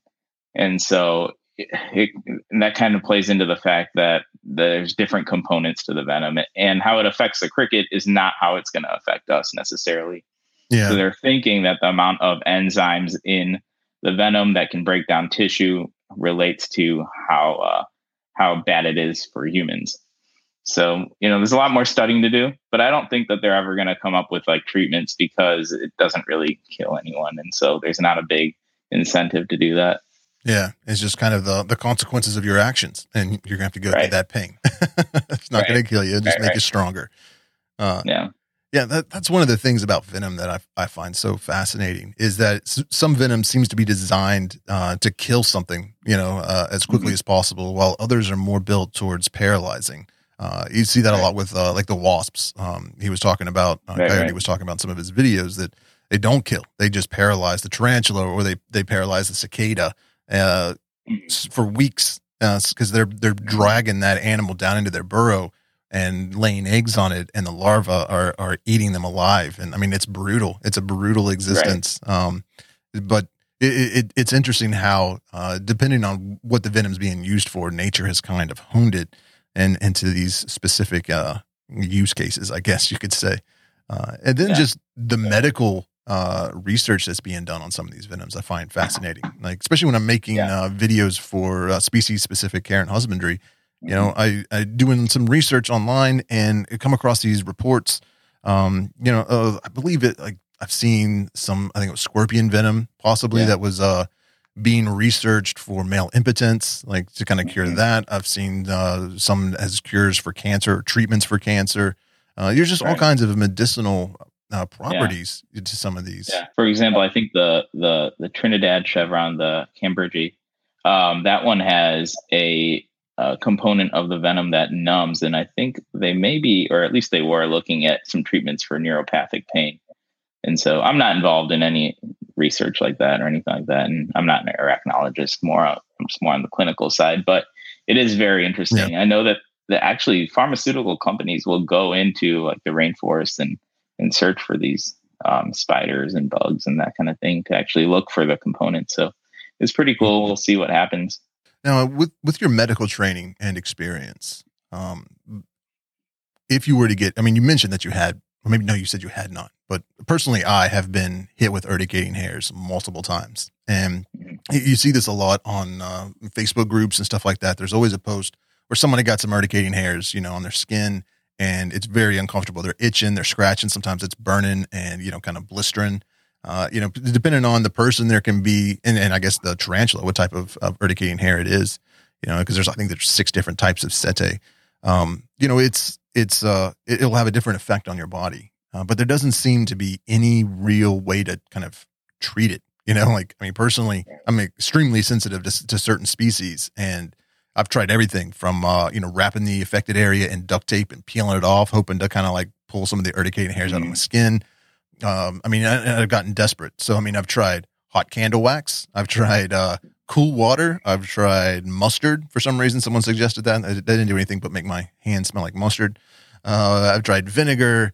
Um, let's see, uh, Benadryl, uh, all kinds of anti-itch creams, calamine lotions. I even have like a prescription anti-itch hydrocortisone cream. I've tried that. Um, you know, uh, pretty much anything that anybody's ever suggested online. I've been in a situation at some point, you know, doing something stupid like scooping substrate out of an old enclosure that had like a T blondi in it or something, and just getting that hair in between my fingers and be like, "Ah, that was dumb." Um, is is there any like kind of like a, a medical treatment to urticating hairs or, or some way to kind of alleviate that allergic reaction if someone were to experience that? Yeah. So if you're having a, an actual allergic reaction to the, the hairs, which you can have, and people can actually go into anaphylactic shock from tarantula parts lodged in you. Um, and and so then in that case you treat with steroids and Benadryl and all that. But really, it's probably still going to itch and it's probably still going to suck. There's no other evidence based uh, treatment modality. You kind of just have to treat the symptoms. Unfortunately, I don't know. Has any of it worked for you? Uh, the hydrocortisone, I, like the, I, I think it, is hydrocortisone a, a steroid? A steroid, okay, yeah. yeah, yeah. That that prescription stuff is um that worked a little bit. Taking Benadryl usually helps helps me with the Yeah. swelling. Um, maybe, maybe some ibuprofen. I've tried. Uh, the the worst ones was um the duct tape because I don't think that actually pulled out any urticating hair. Just pulled out my hair. So it was Yeah. like now it, it hurts doubly. Um, Yeah. I've also the hot candle wax. I don't know why. I thought that was a good idea. I guess maybe that you know you'd pour that on your hand and then it Uh, would kind of like cool off, and then when you pulled the wax off, it would pull the hairs out. Right. Um, and that that really that didn't it that had like it actually felt good when I was pouring the hot candle wax on the area. Uh-huh. You know, like that makes sense. that yeah. that kind of relieved the the initial itching uh, and pain. But as soon as it cooled and I pulled it off, it, it was it was right back. and it was a Right. very momentary relief. Yeah. Oh. So if you think about it, what's happening is the the hairs, the barbs are getting under your skin and your body's creating a local allergic reaction, a local uh, histamine release, and that causes severe itching. Um, and so the way to, to treat it would be you treat the symptoms by giving Benadryl, which blocks histamine, and steroids, which blocks inflammation. Unfortunately, that doesn't really solve the actual problem. It can't get the hairs out, but it just kind of treats the symptoms. So, Yeah. and those have their own side effects. It's not necessarily always good to take steroids and that kind of thing. The main thing is if it gets in your eyes, that's when you really need to get to a, a specialist because you're going to need eye drops and all kinds of things. That's the worst. No, I would say the best thing is preventing it. If you can prevent it with gloves or some type of barrier protection, is the best way. Yeah. Yeah, and there seems to be this um kind of like macho uh macho man uh, stance in the tarantula hobby like oh I'm not scared of urticating hairs like they, they don't bother me. Um and and I think that's a it's a, a I guess what I'm trying to say is like sometimes I get grief in the comments because I wear gloves or uh, goggles or something like that, or talk about you know wearing long sleeves and face protection and stuff like that, dealing with some species that are, are a little more uh, uh, apt to hair you. I guess I could say. Um, but I, I don't think that's a good kind of precedence to set. I think it's im- important to Right. you know really kind of take the the necessary precautions because they can be uh, very uncomfortable. And like you said, if they were to get into your eyes, nose, or mouth, uh, you know that that can cause problems. You know, like you see pic- pictures of people uh, putting tarantulas in their mouth, like New World tarantulas, and I'm like, this is a really bad idea. If that if that tarantula Yeah. started kicking hairs inside of your mouth and those hairs were getting in your throat, like I would imagine, that's I couldn't imagine how uncomfortable that Yeah. would be. I mean, these tarantulas develop, they they evolve this mechanism to prevent getting eaten, you know, from an animal that's hungry. So it can, I mean, yeah, they can mess someone up. Yeah. Now, am I right in the understanding um, that you know, say you were to get some urticating hairs on your skin, you know, and those barbs are kind of, you know, like, like you said, they, they, they're, they're shoved down in there and kind of trapped. Now, will the body just start dissolving that over time to get rid of it? Or like how, how do those urticating hairs finally get so off? So over time, our body actually, we shed our own skin, not like a tarantula molt, obviously, but we shed our, we shed our skin. And, and so over time, it slowly will just, um, it'll get kind of pushed out, if you will. But it would probably take weeks, you know, to get the full thing yeah. out. So yeah, and I think yeah, it, it depends on how how deep it is really, and how much hair, the the load of it, and how deep. And and so the longer the longer it's in your skin, or the the deeper it's in your skin, the probably the longer it's going to take to get out. Yeah. I've noticed there's there's definitely um, a difference in the way my body reacts depending on the species. Uh, like mm-hmm. Brachypelma boehmei, um, a Theraphosa species. Uh, there, there's another one that really gets me. Which one was it? Uh, oh, uh, Lasiodora parahybana and Acanthoscurria geniculata. Like, like those species mm. are the ones I'm the most careful around because there may be other species that will affect me the same, but those are the ones that I've experienced. And I know, I, I believe it was the Boehmei um, it was like two weeks I was dealing with itching. Like the first three or four days were the worst, you know, especially the first couple of days. Cause I mean, it was, it was mm-hmm. beyond itching. Like it, uh, there was welts on my fingers, on my hands, uh, kind of a rash, some swelling, and it was like hot and painful. After that kind of subsided, it was just itchy. Uh, and, yeah. and, you know, I didn't want to scratch it, but it was just this constant itch for, you know, a couple of weeks. And then even the welts were still there. Uh, but then, you know, it slowly started to, the swelling went down and it wasn't itchy anymore uh, I kind of got through that, and and really nothing was helping except for uh, taking Benadryl and ibuprofen and stuff like that. Um, right. You know, but I've had other species um, like like the, the, rosea. I I know that it's haired me before. I've gotten some of its hairs on me, uh, some of the Grammostola species, uh, because I can feel the itch, but it's like 24 hours later, I don't feel it anymore. You know, it's right. avicularia. I know has a type three urticating hair, so they, they really got to got to rub them on you. They don't kick them. Um, right. And I, I have seen the avicularia rubbing its abdomen on me, and I assume, okay, it's hairing me. But then I never have any kind of reaction to it. So it's, right. you know, and I know that that differs from people. I know some people who have been haired by a, a, a Brachypelma and had no adverse reaction to the hair at all. And I think part of that is because it's our it's our own body reacting to the hair. It's not like the hair is emitting some chemical. The hair is just irritating our, our body, and our body's releasing different kinds of chemicals like histamine and everybody acts reacts a little bit differently. Kind of like everyone's allergic to different types of things. You know, everyone's yeah. a little bit different. Yeah, uh, there's this. Um, I, I don't want to say it's like an urban legend, but I don't know how else to describe it. Uh, but it gets tossed around a lot in the tarantula hobby, uh, where people are saying, um, you know, initially they weren't sensitive to urticating hairs, and after keeping tarantulas for a long time, they become more and more sensitive uh, or you know yeah. is, is, there any medical validity to that because like my experience has almost yeah. been the, the opposite but i was like there's there's got to be some kind of uh, you know scientific explanation to to whether or right. not people and become so more sensitive over time or not yeah it, it would actually make sense that you would become more sensitive so with the first reaction the first exposure your body may not react to it it doesn't recognize recognize the urticating here. on the second uh, exposure and subsequent exposures, your body then recognizes, hey, this is a foreign body in my in my skin. I need to get rid of it. I need to shoot out a bunch of chemicals, get some histamine to it, and we need to get it out of here. And so it actually would make sense that you would get sensitized to different types of hair on subsequent exposures. Um, it may be that you know you've been exposed before and you never knew it, and then and then when you were first exposed with your tarantulas, then you were already a, a kind of allergic to it almost. Yeah, that's that's very possible. Um, and also, I know that when I am exposed, I learn my lesson, so I'm much more careful with that species moving forward. Right. but so maybe that's, that's what it is. Yeah, like I was getting haired a lot early on, and now I'm like really careful. So I just haven't experienced. Like I, it's been a while. It's probably yeah. been maybe a year more since I've actually had to any issues with urticating hairs. I think the last time okay. was uh and then I had a close call when I was filming the Theraphosa stirmi. Um, you know, I, I, had like a couple different cameras on it at the same time, so you know my hands are you know not where they should be. You know, I guess if if I was being extremely uh, cautious, but I believe what I, I was doing a macro shot of the tarantula and had both hands on the front of the camera and was kind of moving it forward, and then I see it through the like through the screen. Like I wasn't even looking at the tarantula, but I saw it kick hairs.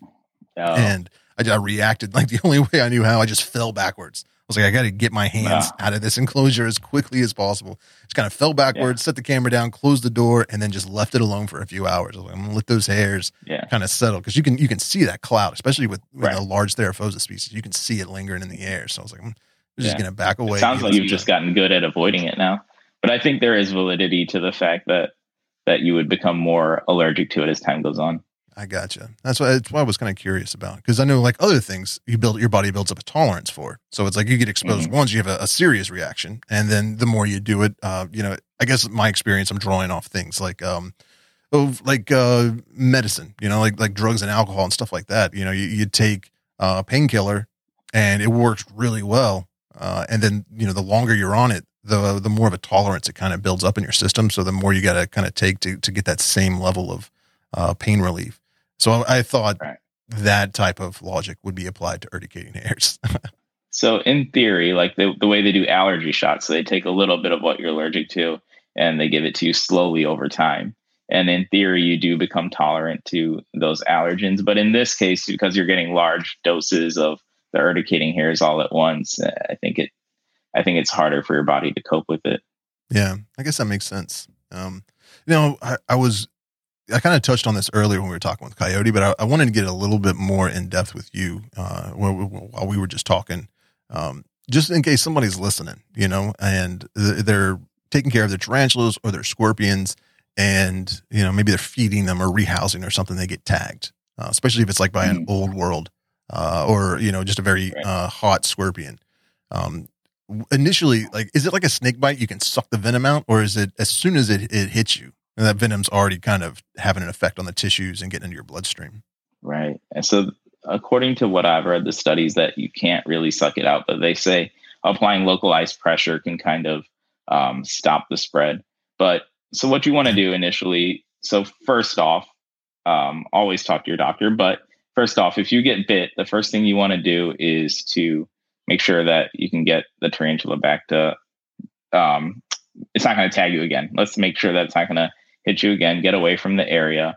Um, and then you want to make sure that you're breathing okay. You're not, your lips aren't swelling, your tongue's not swelling, that kind of thing. If that's not happening, then you can kind of decipher, well, what what did I get bit by? Is it something that's going to cause severe problems? Is it something just like a brachypelma that's maybe not going to cause severe problems?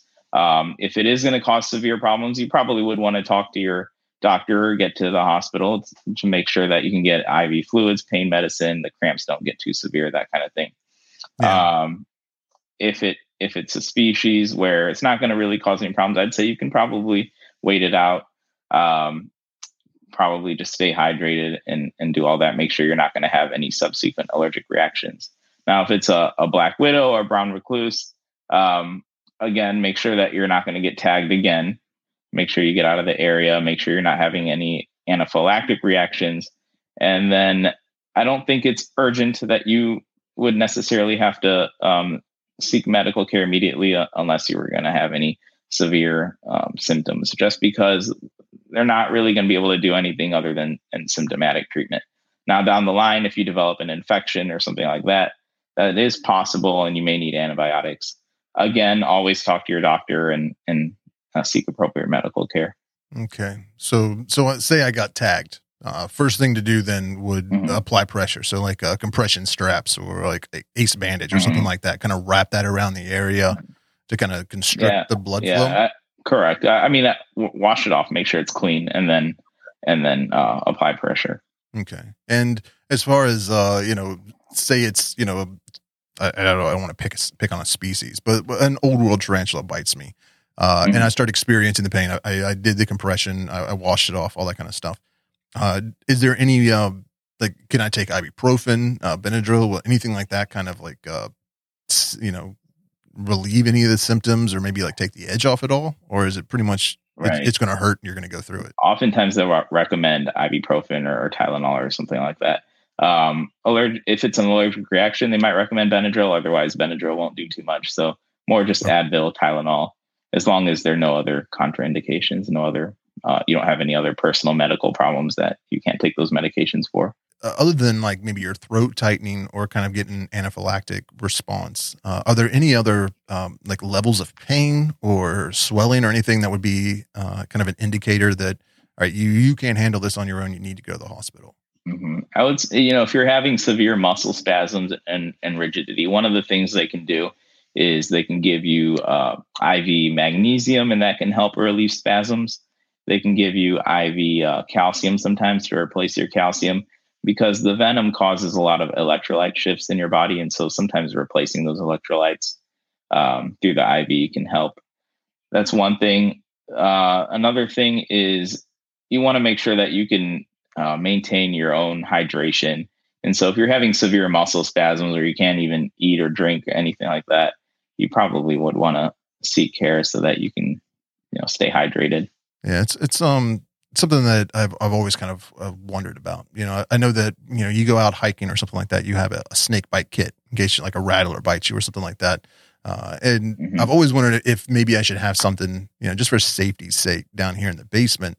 Uh, you know, kind of like a kit put together in the rare, extremely rare uh, circumstance, you know, uh, or situation where I might get bit or stung. Um, if you were to yeah. kind of put something like that together, uh, is there anything you would suggest including in a kit like that? Yeah. So you know, if you go by the by the books, that there's not a real evidence that any of those venom extractors work too much. Any studies that I know of, but I also think that there's not a lot of harm to it, so it's something worth trying.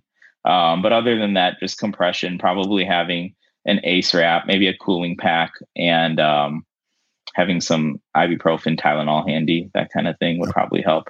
I might do that. And even though I've never had any worries, uh, ibuprofen can yeah. be hard to come by at my house. It seems like everybody's yeah. you take the last of it. Don't mention it's all gone until you need it. It's like, well, I got a headache yeah. and now I got to go to the store. So thank you for that. Maybe a little neosporin to put on there so that the, the actual puncture wounds don't get infected. So, uh, have you ever, you know, working in the medical field, you know, being a doctor at a hospital, um, have you ever had anyone come in uh, and had to treat like a brown recluse bite, bite or a black widow bite or anything like that? Yeah. So most of the time, a lot of a lot of times people will complain of I got bit by a spider, and and I always go through the questions about wh- whether or not they saw the spider, if they were able to capture it, and actually most of the time, ninety nine percent of the time, never.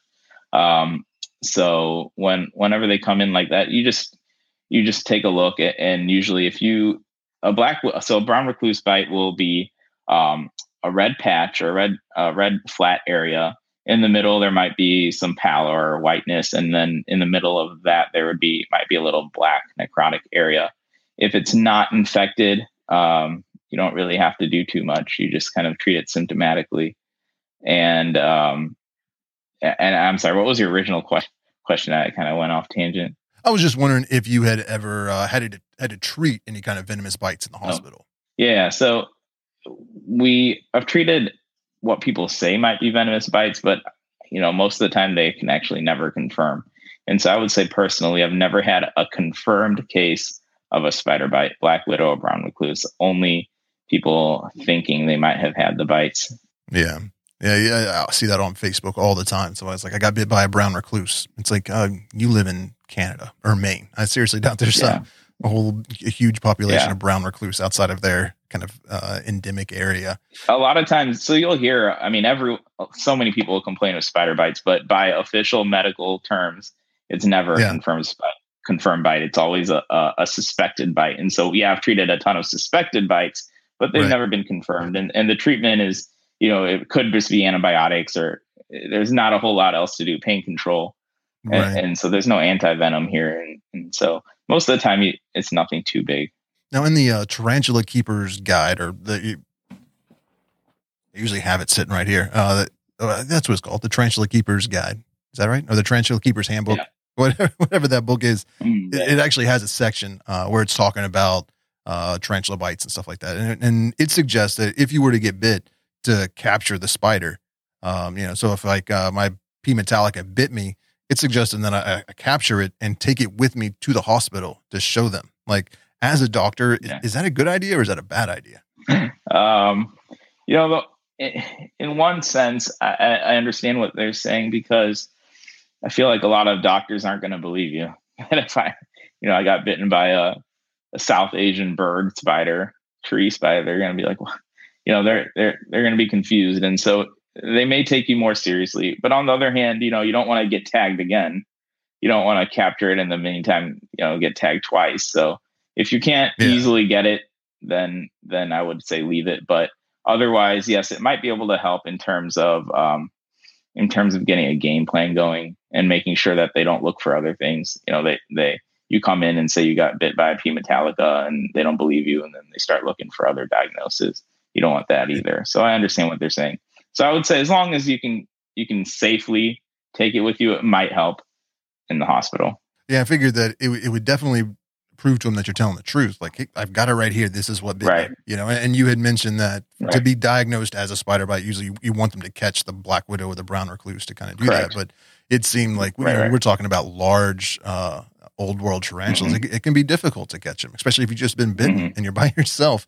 Um, but I was yeah. just wondering, as you know, from a doctor's perspective, or somebody like that's in the medical yeah. profession, if I were to just like take a picture of it or show you, like, you know, like uh, my case uh, in particular, like if I was like, well, look, I have all of these tarantulas, like you can believe that, yeah, you know, would would that, yeah, would would you believe that if I came in, you didn't know me from Adam, and I showed you pictures on my phone of a whole bunch of tarantulas, and like this is the one that bit me, or, or would you just think I was crazy?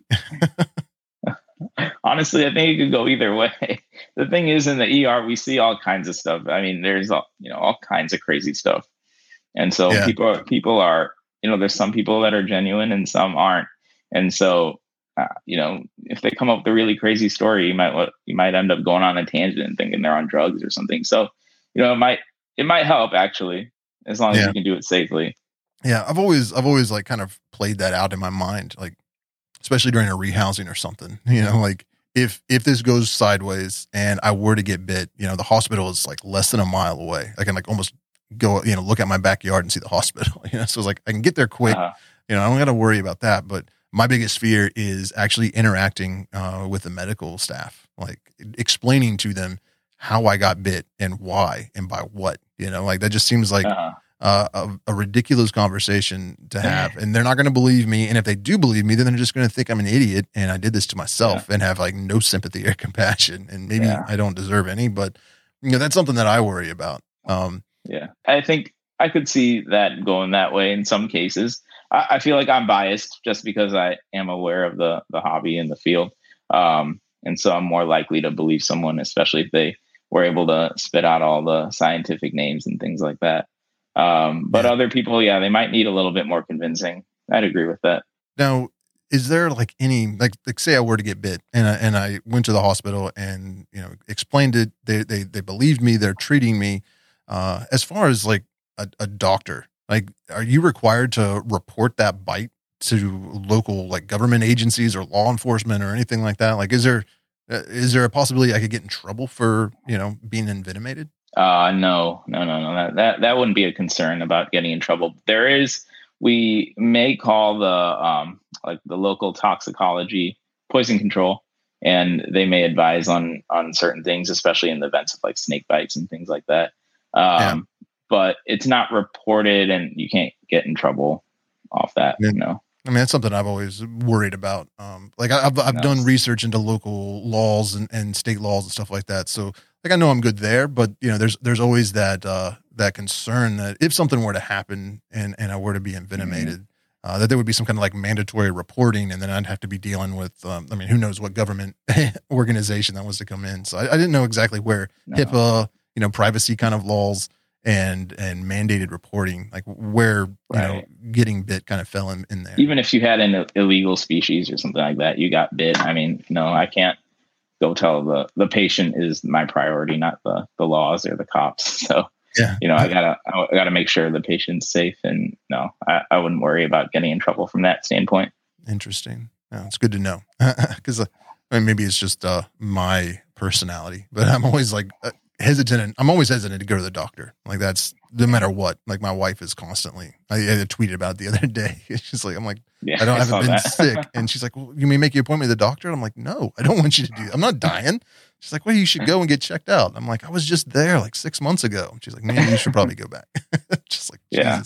Yeah. So like I already No. kind of have that aversion to, to to doctors for whatever reason, uh, and and then Uh. when you lay on top of it that you know I've I've done something s- stupid and have hurt myself, and and now something that I love could possibly be at risk. It's like yeah, I definitely don't want to go to the hospital now. So it's Yeah. I appreciate you telling me that because that kind of puts my mind at ease. Like I won't be as scared going to the doctor. Like I, I might get in trouble or something like that. No, I, you know, I, you know, we always put the, at least we're trained to, supposed to put the patients first, and we do. I mean, I, I haven't seen any any case that's uh, been gotten the patient in trouble or any, anything like that. It's just kind of it. it- It's something that that when you're keeping exotic pets, you just kind of got to be aware of. Um, you know that, that they Mhm. are venomous and, and they're not aggressive. They're not going to. I mean, most. I guess I can't speak for all species, but when you're talking about tarantulas and scorpions, for at least, uh, you know, and most snakes, um, maybe not venomous snakes. I shouldn't talk about stuff I don't know. I'm not a huge snake person, but I will just stick with the inverts. I know that they're not going out of their way to hurt you unless you've really upset them or irritated them or Right. invading their space. Um, you know, but Right, right. if you were to get uh, if someone were to get bit um, is there any kind of like medical or scientific um, what's the right word here uh, benefits to documenting that like i know a lot of people like to document uh, the, the symptoms and how like at what time after the bite they kind of had these onset of symptoms to use in bite reports like arachnoboards uh, but is Right. there anywhere you know scientifically that that is also looking for that kind of information that you could Yeah, uh, I think there there are arachnologists who are looking for uh, case reports of bites and things like that. Especially if you can verify it. If you can verify it, then um, I've seen a bunch of case reports on on specific bites, and and then that would allow scientists to possibly develop um, treatments if if we ever needed to, you know, in the future. Yeah But I think that's more on the arachnology side, not necessarily the the medical side.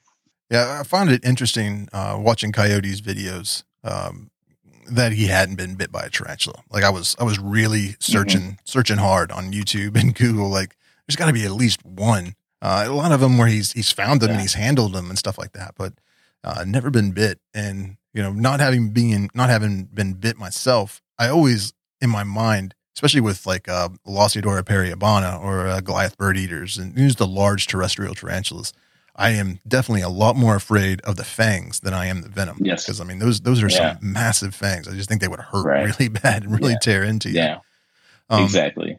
and Now, if if you were to get bit by one of those, uh, like say my my uh, my T uh, stirmi decided to, to take a chunk out of my finger, and and the venom isn't really doing anything that's causing me pain, but I just have a nasty. uh, Would that is that considered a laceration, or what, I don't even know what the medical scientific Yeah, term for be a that would be. puncture. Yeah, a puncture. wound. Uh, what's Yeah. what's the best way to kind of um, address that from a first aid stance? You wash it out with soap and water. Uh, make sure it's real clean. Got to make sure your tetanus shot is up to date, just because that's always a concern with any um, any breakage of skin or any cut.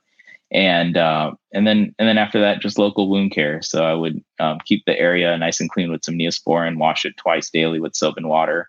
Uh, keep it bandaged up and, and nice and moist. And a moist environment, maybe keep it like moist with the Neosporin ointment, uh, would facilitate wound healing. And then if from there you get surrounding redness, a fever, swelling, that kind of thing, you might need to seek medical care because it could get infected. So it, the fever and the swelling would kind of be the indications. That yeah, infection- fever, swelling, uh, increasing pain, any pus, Okay. purulent discharge. gross. Yeah, I Yeah. hope I never have to experience that. Um, and I've also been curious. Uh, you know, we, we know that venom affects people uh, differently based on their health. You know, so like elderly people or uh, young kids, uh, you know, children may may have a, a, a more adverse effect or a reaction to the venom.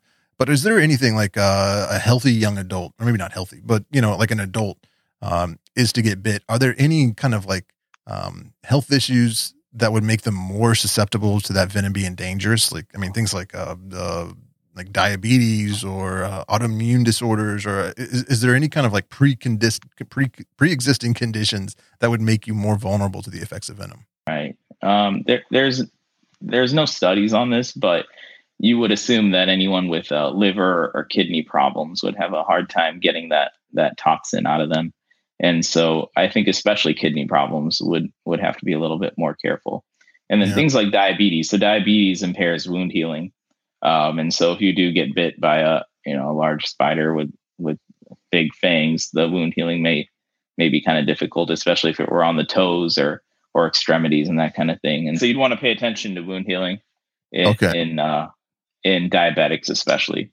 Um, but um, other than that, if you're you know chronically ill, you are always going to be more susceptible just because your body has less reserves. Um, but there's no other like specific medical conditions that are cited in the textbooks. Yeah. That uh, that put you at increased risk. Other than that, so things like um, uh, I, I just trying to extrapolate from what you were saying, uh, like cirrhosis of the liver, uh, hepatitis. E, uh, would like HIV yeah. or cancer or anything like that make make you your immune system a lot? Yeah, those would put you more at risk for any like secondary infections like HIV, um, diabetes, cancer, because you're on chemotherapeutic agents that impair that can also impair wound healing. Those put you at risk for secondary infections. So after you get bit, you have bacteria on your skin that live there normally. The fangs puncture your skin and push the bacteria deeper into your tissues. The bacteria breeds in your tissues and you get an infection. Um, so anything that can put your risk for infection in that case can be problematic. And and do you have like any insight or information on exactly how venom like affects the body? You know, like I, I like I know a tarantula bites me and it injects the venom. Like the venom is is secreted from its fangs and it goes into my body. But like once it's in my body, I don't really know what how the venom is reacting. Like, is it attacking my muscles and my skin? Is it getting in my blood? Like, I mean, how does yeah? What's you? Are you familiar with the science behind that, or is that? Yeah, so uh, you know, each spider is different, obviously. So um, we'll just take the, uh, for example, the uh, uh, regalis, post Poecilotheria regalis. It has um, it has some enzymes in there that break down your connective tissue. The connective tissue is the tissue around your cells, and then that allows the venom to kind of seep deeper into your cell and attack your cells, and specifically your uh, it attacks the the potassium sodium pumps in your cells, and that can cause uh, neurological problems. Um, and cause paralysis and cause death to the nerves and then muscles and then you can't move and and that's why that you get muscle cramps. Hmm. um, so each spider is different though and that's just one example. Um, other spiders might attack the uh, muscle cells like the, the brown recluse will actually cause the muscle cells or the skin cells to actually die. Um, and it doesn't attack the the nerves as much.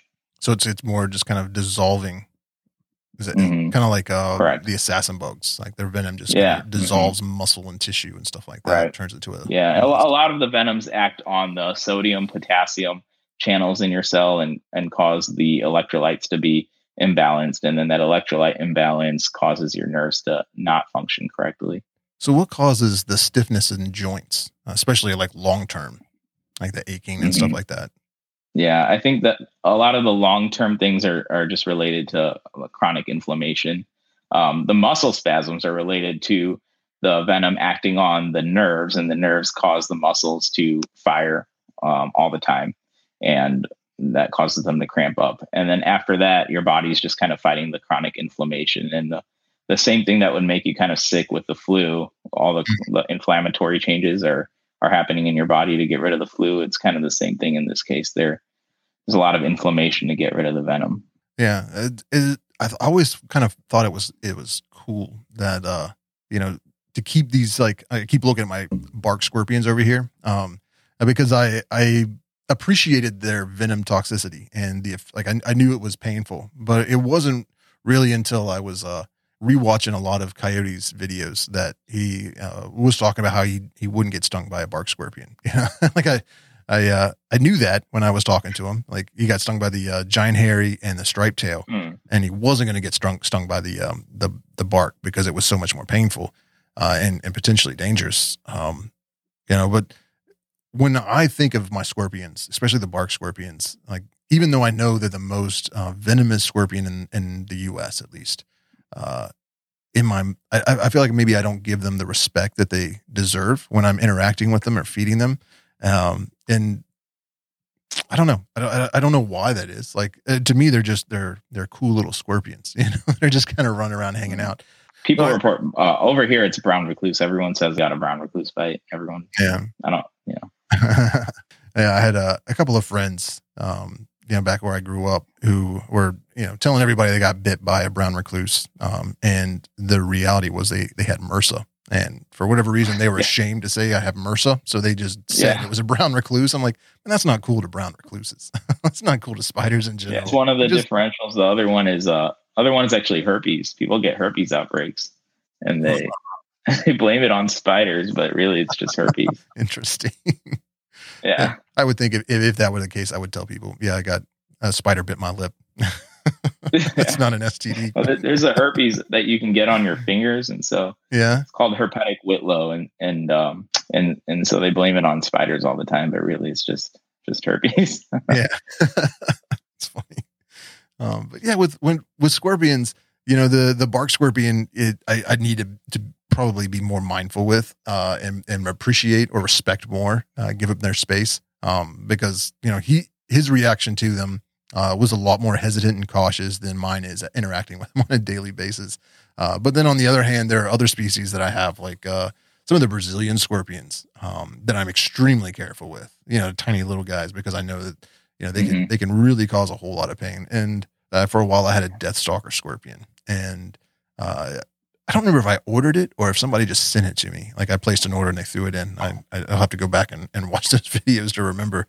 Uh, but I was I was terrified. Same with like centipedes. Um, uh, and, and, it's one of mm-hmm. those things that personally I would rather not keep uh, an exotic pet that I was that afraid of or worried about.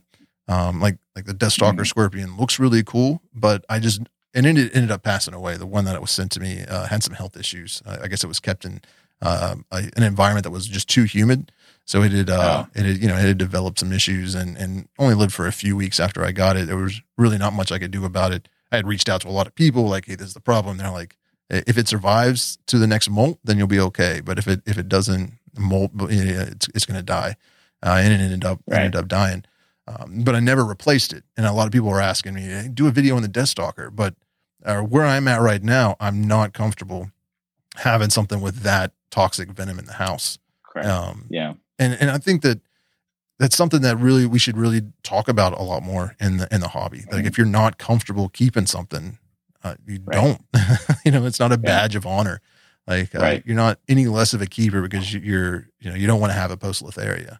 Like I feel like it, they're beautiful tarantulas, and you know, and like we discussed, they're they're not going to go out of their way to harm you.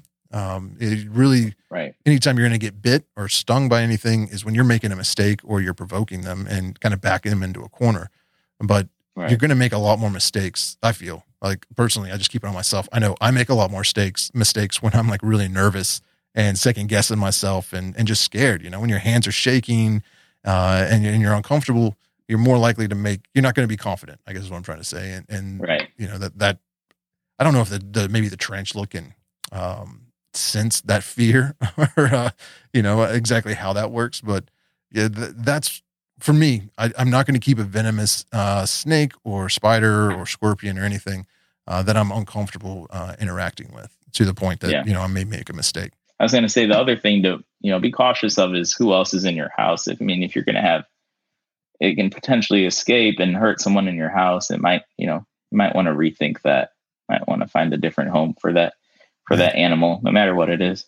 Yeah, and that was like uh, with the Death, Death Stalker that I had. Uh, even though it wasn't doing really well and it was having a hard time moving around. I mean, from the mm-hmm. moment I unpacked it, I still like doubled up its enclosure. Like I had it in an enclosure and then had that enclosure in something else and get in just like the rare uh, chance that it somehow was able to escape, it would then be in the, you know, I was like, I'm going to be really careful. Right just because it was I was nervous about it, and I've got you know at the time I think Ryan was like my son was ten or somewhere around there, mm-hmm. and I was like my luck it would escape and end up stinging him or something like that and step yeah. on it, uh, and yeah. and I, I, just didn't want that guilt. Um, right. So that's kind of like been my mindset is if I'm afraid to the point that I'm going to double enclosure something, you know, yeah, maybe I shouldn't I shouldn't have that here. Right. Um, right. Same with like the uh, I had a black widow for a while. Um, I think it was Tanya over at Fear Not Tarantulas threw one in on uh, an order I'd placed years ago, and, and it was kind of I was surprised. And I think that I bought into a lot of the hype and misconceptions about black widow spiders and was and was like, this is a deadly spider.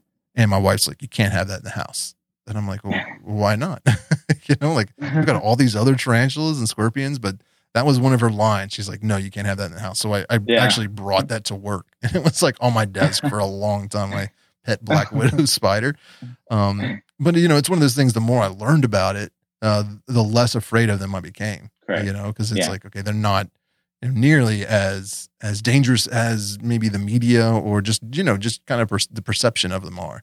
Um, Right. yeah. So uh, I think that you know that can be said with a lot of different venomous species, but like for me, if, if it's something that I got to, I'm going to keep out of the house, or you know, I'm afraid might kind of you know sting or bite my child and cause them some serious issues. Mm. Uh, I'm just I'm not comfortable keeping them here. I guess like it, it's not that important to add them to my collection, and Right. I think that there should be no shame in that. I, don't, I think that you know if somebody says I'm uncomfortable keeping an old world tarantula, then then that, that's just how it is. That okay, you're uncomfortable. That's not a problem. We're not going to shame you Yeah. for it. You know, and Right. maybe after you know you, you learn more and and you become uh, more confident in keeping tarantulas over time, you'll possibly work up the experience and uh, the courage to to keep something like that. Uh, but I mean, ha- have you kind of? I mean, what what's your experience on you know keeping uh, old world trend? Like I know you've got uh, a centipede, um, and a and a scorpion and stuff like that. Like, how do you base how hot or how potent of a of a venom that your creatures have in your house? Um, so you know, I have I have a bunch of kids at home, and so definitely keep them all up in a a room that's locked and nobody else goes in there. And, so uh, that's one of the ways we can prevent any any issues from happening. And then anytime we need to rehouse anything, we're just extra cautious and and take all the uh, safety precautions. Don't really handle too much and, and that kind of thing. And I think that's helped in staying safe. But I totally agree with you that um, if you're not comfortable with keeping something, don't do it. If you can't if you can't keep it safely, then don't do it. You know, you don't want to end up in the in the hospital for no reason or end up even, you know, end up trying to you know, get a kid stung or something like that. Yeah, You know, the people who are actually um, susceptible to the bites and stings, you would especially want to keep them safe. I'd agree. yeah. And speaking of having a lot of kids, you you all just had a baby. Congratulations. How's uh Yeah. how's your thank you. baby doing? yeah, he's uh, two weeks old now, uh, just over two weeks, and so doing good. We're busy, staying busy. yeah. So I'm assuming it's probably been about two weeks since you had a good night's sleep. Sounds about right. Yeah. But I, I always find uh, it, I, I feel bad for people online uh, to kind of get back to what we were talking about. Uh, they'll have like an OBT or an HMAC or Mhm. something like that. And uh, I think as tarantula keepers or exotic pet keepers, sometimes we don't think about all the different ways uh, something can escape. Like, well, we got in a good Mhm. enclosure, it's locked up, we know it's it's safe in there. Uh, we forget about the fact that we have a very curious cat that likes to push things off Mhm. shelves, you know, and then uh, and it seems to be that happens uh, more often than you would like to maybe admit that a cat pushes an enclosure off, uh, especially like spiderling or juvenile enclosures. And now all of a sudden you've got an old world baboon spider or something running through your house, and, and people are freaking out. Like, how do I catch my OBT? Or uh, HMAC is loose in my house. I'm scared to death. Um, you know, and it's like there's there's at this point there's not a whole lot you can do. like you can look for you know good places that it would be hiding. Um, but if I, I I feel like prevention is is the the best Right. kind of uh, way of to avoid getting bitten by some of these spiders. If if you have if you have cats or dogs or I mean even snakes, if you let your snakes out uh, kind of free roam through your tr- you know reptile room or whatever, you want to make sure that your enclosures are not just escape proof from the tarantula, but also uh, uh, tip over proof. I don't know if that's a, an actual phrase, but yeah, it's secure. You know, you, you've got it somewhere where, where you, you don't have to worry about it getting pushed up, uh, pushed off a shelf or something Right. like that. yeah, yeah. And I'd agree. I mean, prevention is the best because if you get bitten by an HMAC, yeah, you might not die, uh, but you're gonna feel pretty crappy for a few weeks. And there's, you know, honestly, not a whole lot we can do at the hospital. We can give you pain medications, but you know, Yeah. how long is that gonna last? Right. So Especially these, like, nobody likes to give out pain medicine anymore because Yeah. it, I mean, it's, it's, it's destructive.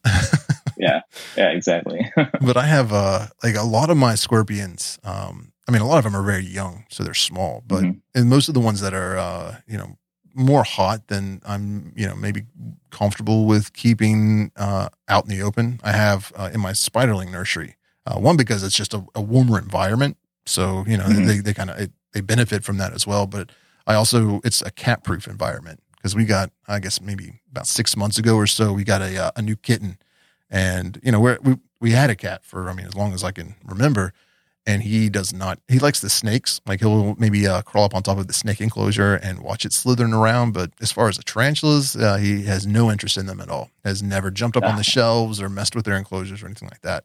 Now this kitten on the other hand you know it just it's a cat. So it likes to crawl like you know kind of jump up to the highest point in the room so it can just kind of perch up there and, and watch and right. gets curious when it see things moving in enclosures. So i've i've caught it more than once um, messing around with uh, tarantula enclosures uh, even had one instance yeah. where it had jumped up on a shelf, and when it jumped down, it kicked an enclosure, uh, and that enclosure ended up falling on the ground and breaking, and, and the tarantula got out.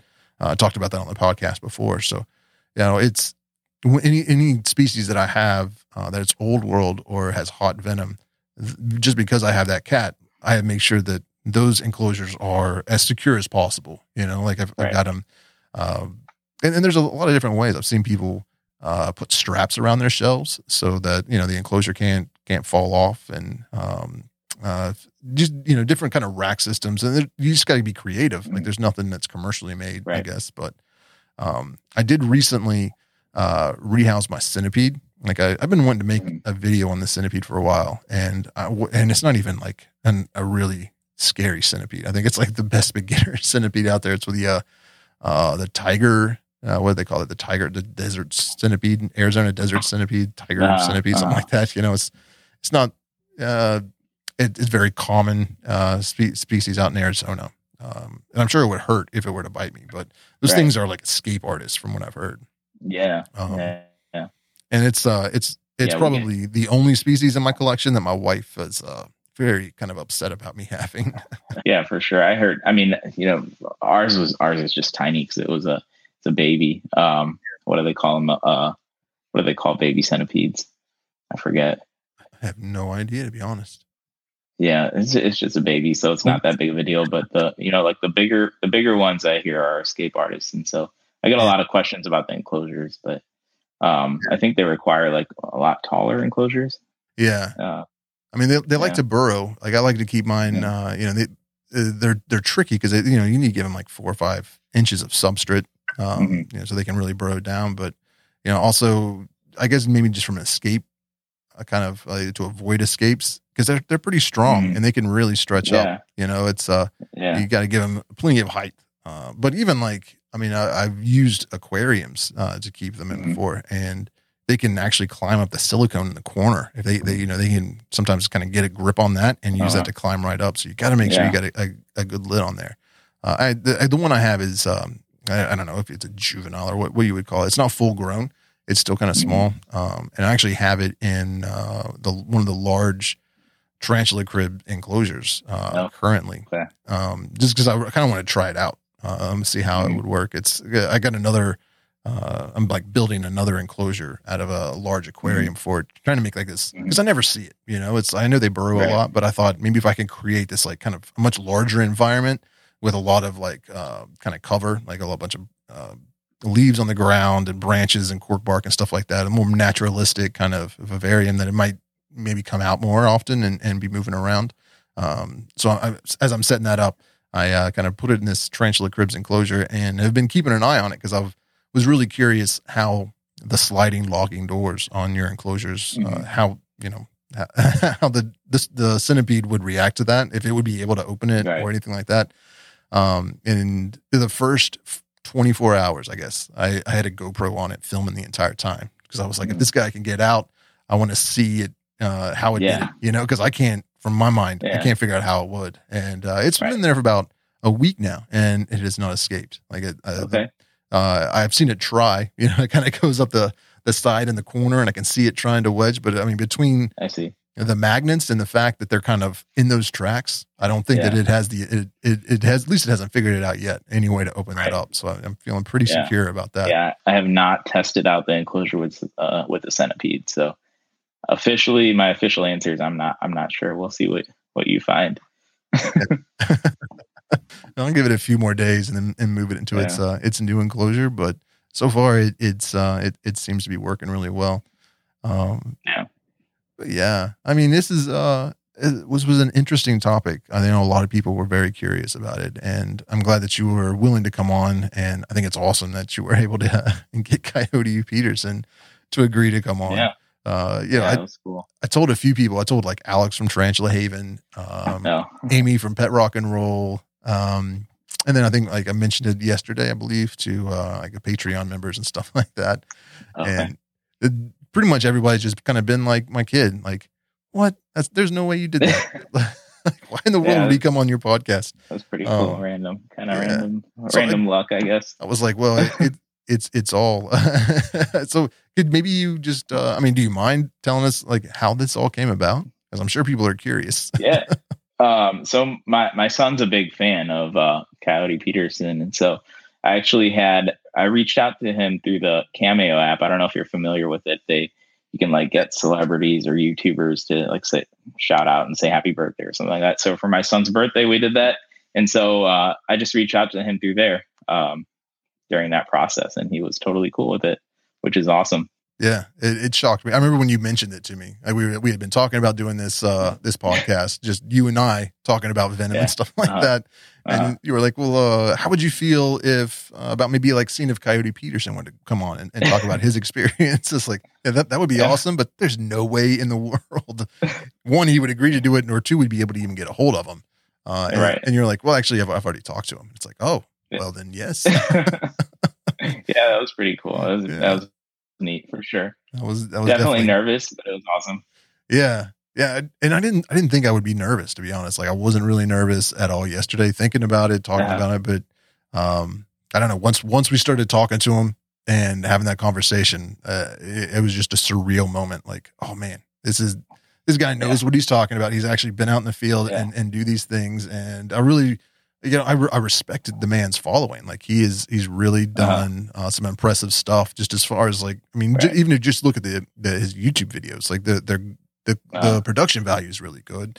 Uh, he's got a good understanding of uh, filmmaking. Um, I believe even he went to he, he graduated from a film. Uh, he, went, he, he studied filmmaking in school. I guess that's what I'm trying to say. I'm still Mhm. my tongue is all tied up.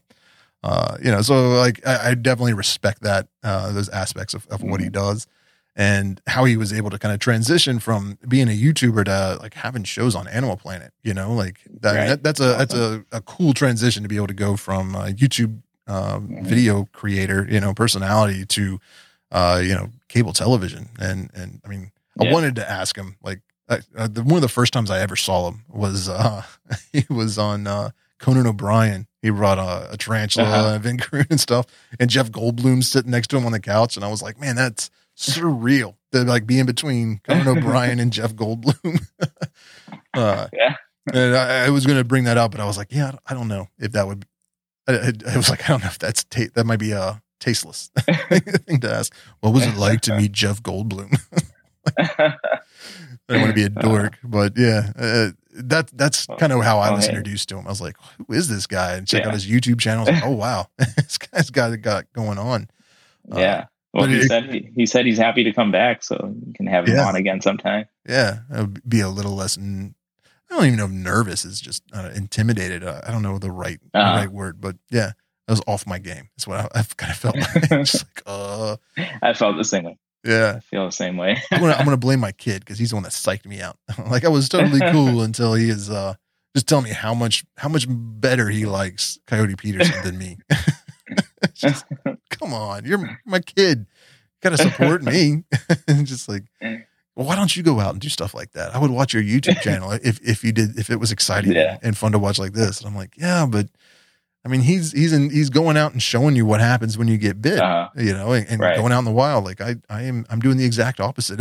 I'm Yeah. showing you kind of how not to get bit and how to take care of these things in the safety of your own home.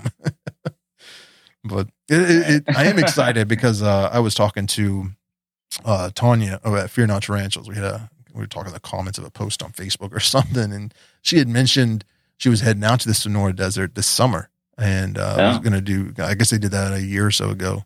Um, and I was like, just jokingly, you know, I was like, oh, you should totally take me with you this time. She was like, um, sure, yeah, we can do that. I'm like, whoa, going to the Sonoran Desert. So uh, I'm kind of looking uh, looking forward to going out and filming some videos, yeah, cool. uh, hunting centipedes and, and scorpions yeah. and tarantulas in the wild. Yeah, make sure to put that up. That'll get some views, I bet. Yeah, yeah. I mean, I'm not going to intentionally get bit or anything like that, but yeah, I've tried that a few times in the past. Like when we were out in LA, uh, we went out a few times, uh, and I just I had no luck. You know, it's. Uh, but I think the difference between what I'm doing and and and you know, especially what Coyote Peterson is doing, you know, he's got days where he's out there. Like he mentioned, it, it took him a few mm-hmm. days to find those bullet ants, and uh, I know from watching some of his videos on in the Sonoran Desert. They're out there, you know, it, it, for days looking for a tarantula hawk or a centipede or something mm-hmm. like that. Um, where I I I had like a few hours. it's like I'm gonna go out in the desert or on Tarantula Hill. I got like an hour or two, and I don't find anything. It's like, okay, well, that's the video. Me right. walking through, not finding anything. So yeah, yeah. It, will be cool to like actually have two or three days, or I don't even know how long we're going to be out there, uh, but having like a good chunk of time where pretty much all we're doing is is going out in the desert and looking yeah. for these species, and yeah, that's pretty cool. I'm pretty stoked about it. Um, yeah, and uh, I, hopefully I've learned enough from this podcast that I can avoid getting envenomated by anything and, and know what to do uh, yeah. if, if, that were to happen. Um, Just take a little first first aid pack should be good. Yeah, yeah. And I, I have a feeling that it's probably m- more difficult to get bit by something in the wild than it is, you know, dealing yeah, interacting with it probably. in your own collection um, you know, because they have got a lot more room right. to run, and that's their environment. They right. know the places to go and hide and how they can escape from you. Where, mm-hmm. you know, we're keeping tarantulas and snakes and stuff like that. Um, you know, they, they, don't have any really means of escape. They, you know, they, they go right. to defensive nature um, a lot quicker. Uh, and that's something that I've I've talked about in other videos. Uh, you know, on my YouTube channel is, you know, like like for instance, the OBT. A lot of people are like, that's a very aggressive, scary, dangerous spider and uh, constantly showing uh, pictures and videos of their uh, OBT, like in a threat pose and slapping the ground and all this kind of stuff. Where uh, mine is one of my, I mean, I wouldn't handle it or anything like that, but I've never had an issue with it. Like, is one of my more docile tarantulas because I have its enclosure set up in a way that has plenty right. of room, plenty of places to hide. So if mm-hmm. I'm disturbing it, and you know, instead of giving me a threat pose, it's got plenty of places to to you know kind of dart right. into and hide. And you know, yeah it's a much safer way uh, of interacting with them than just kind of. And I'm not knocking anybody that keeps their enclosure, keeps their tarantulas like in a Tupperware bin with just like a hide and some substrate. Like a lot of people do that and have no problems, but I find when you give them a lot of decorations and places to mm-hmm. web up and stuff like that, a lot of hides more than just one, uh, they seem to be a lot more docile and a lot less um, prone to give you a threat pose or try to slap or strike at you. Yeah, I agree.